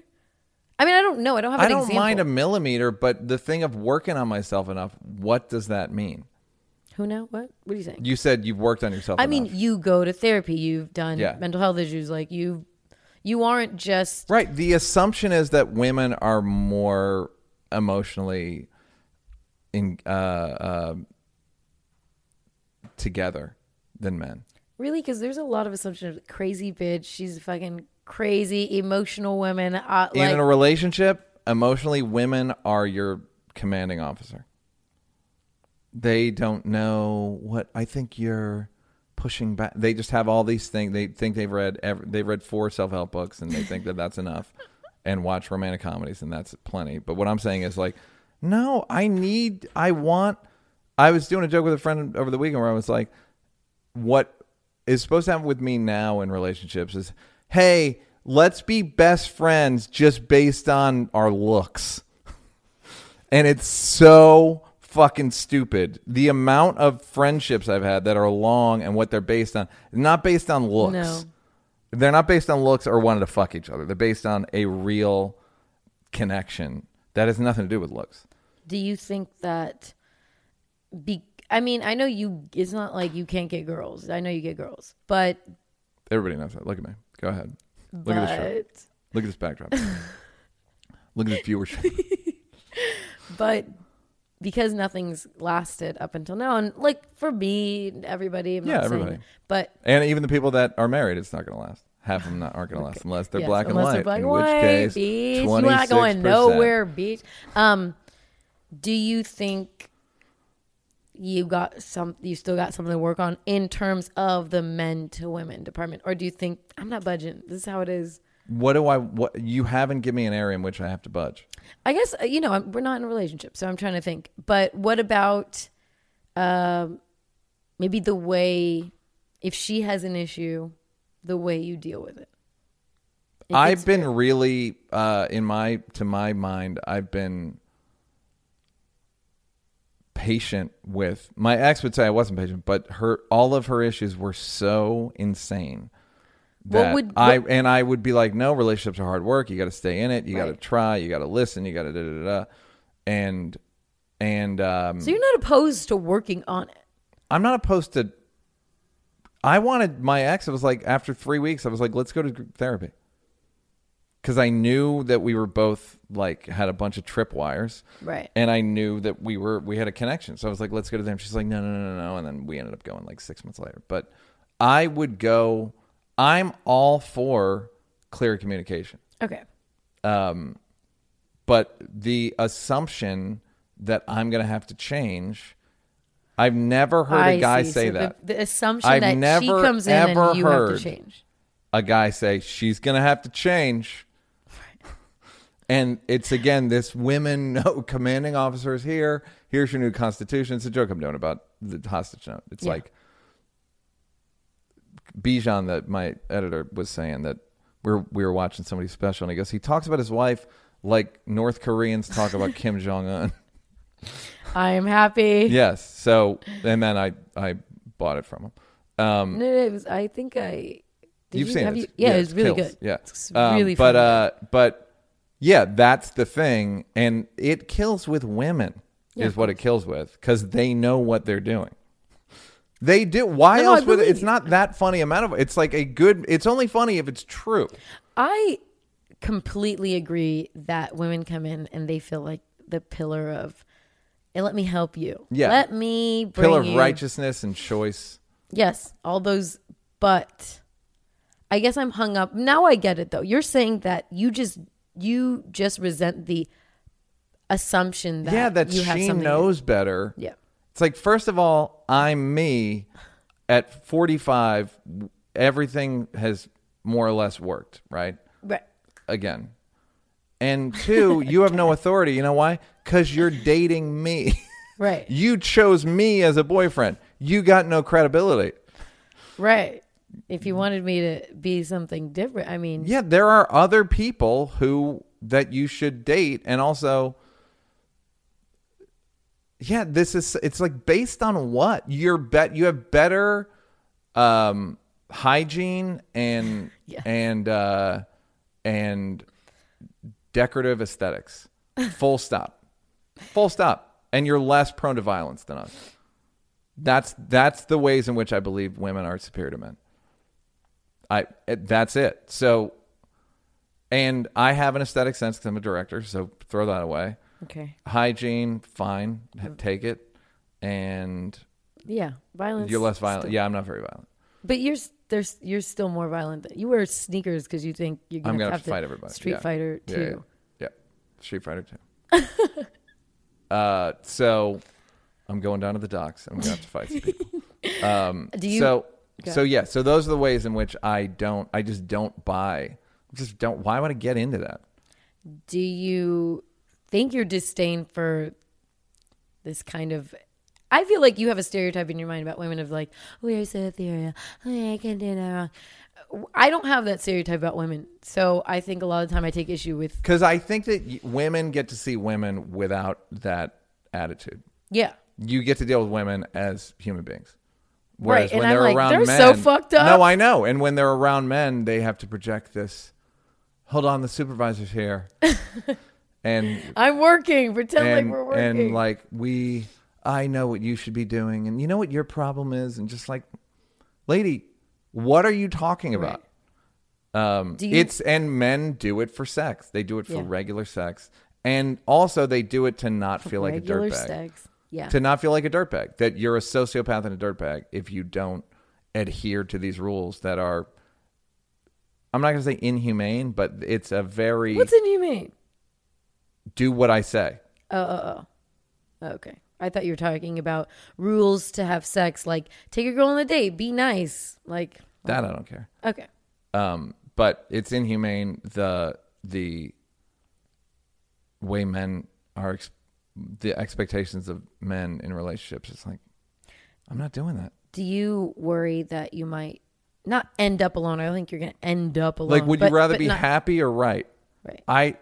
Being right makes me happy. It really does. So I'm not the one to like, yes, I should kowtow and not make direct eye contact. And yes, the lady, happy wife, happy life. It's like, go fuck yourself.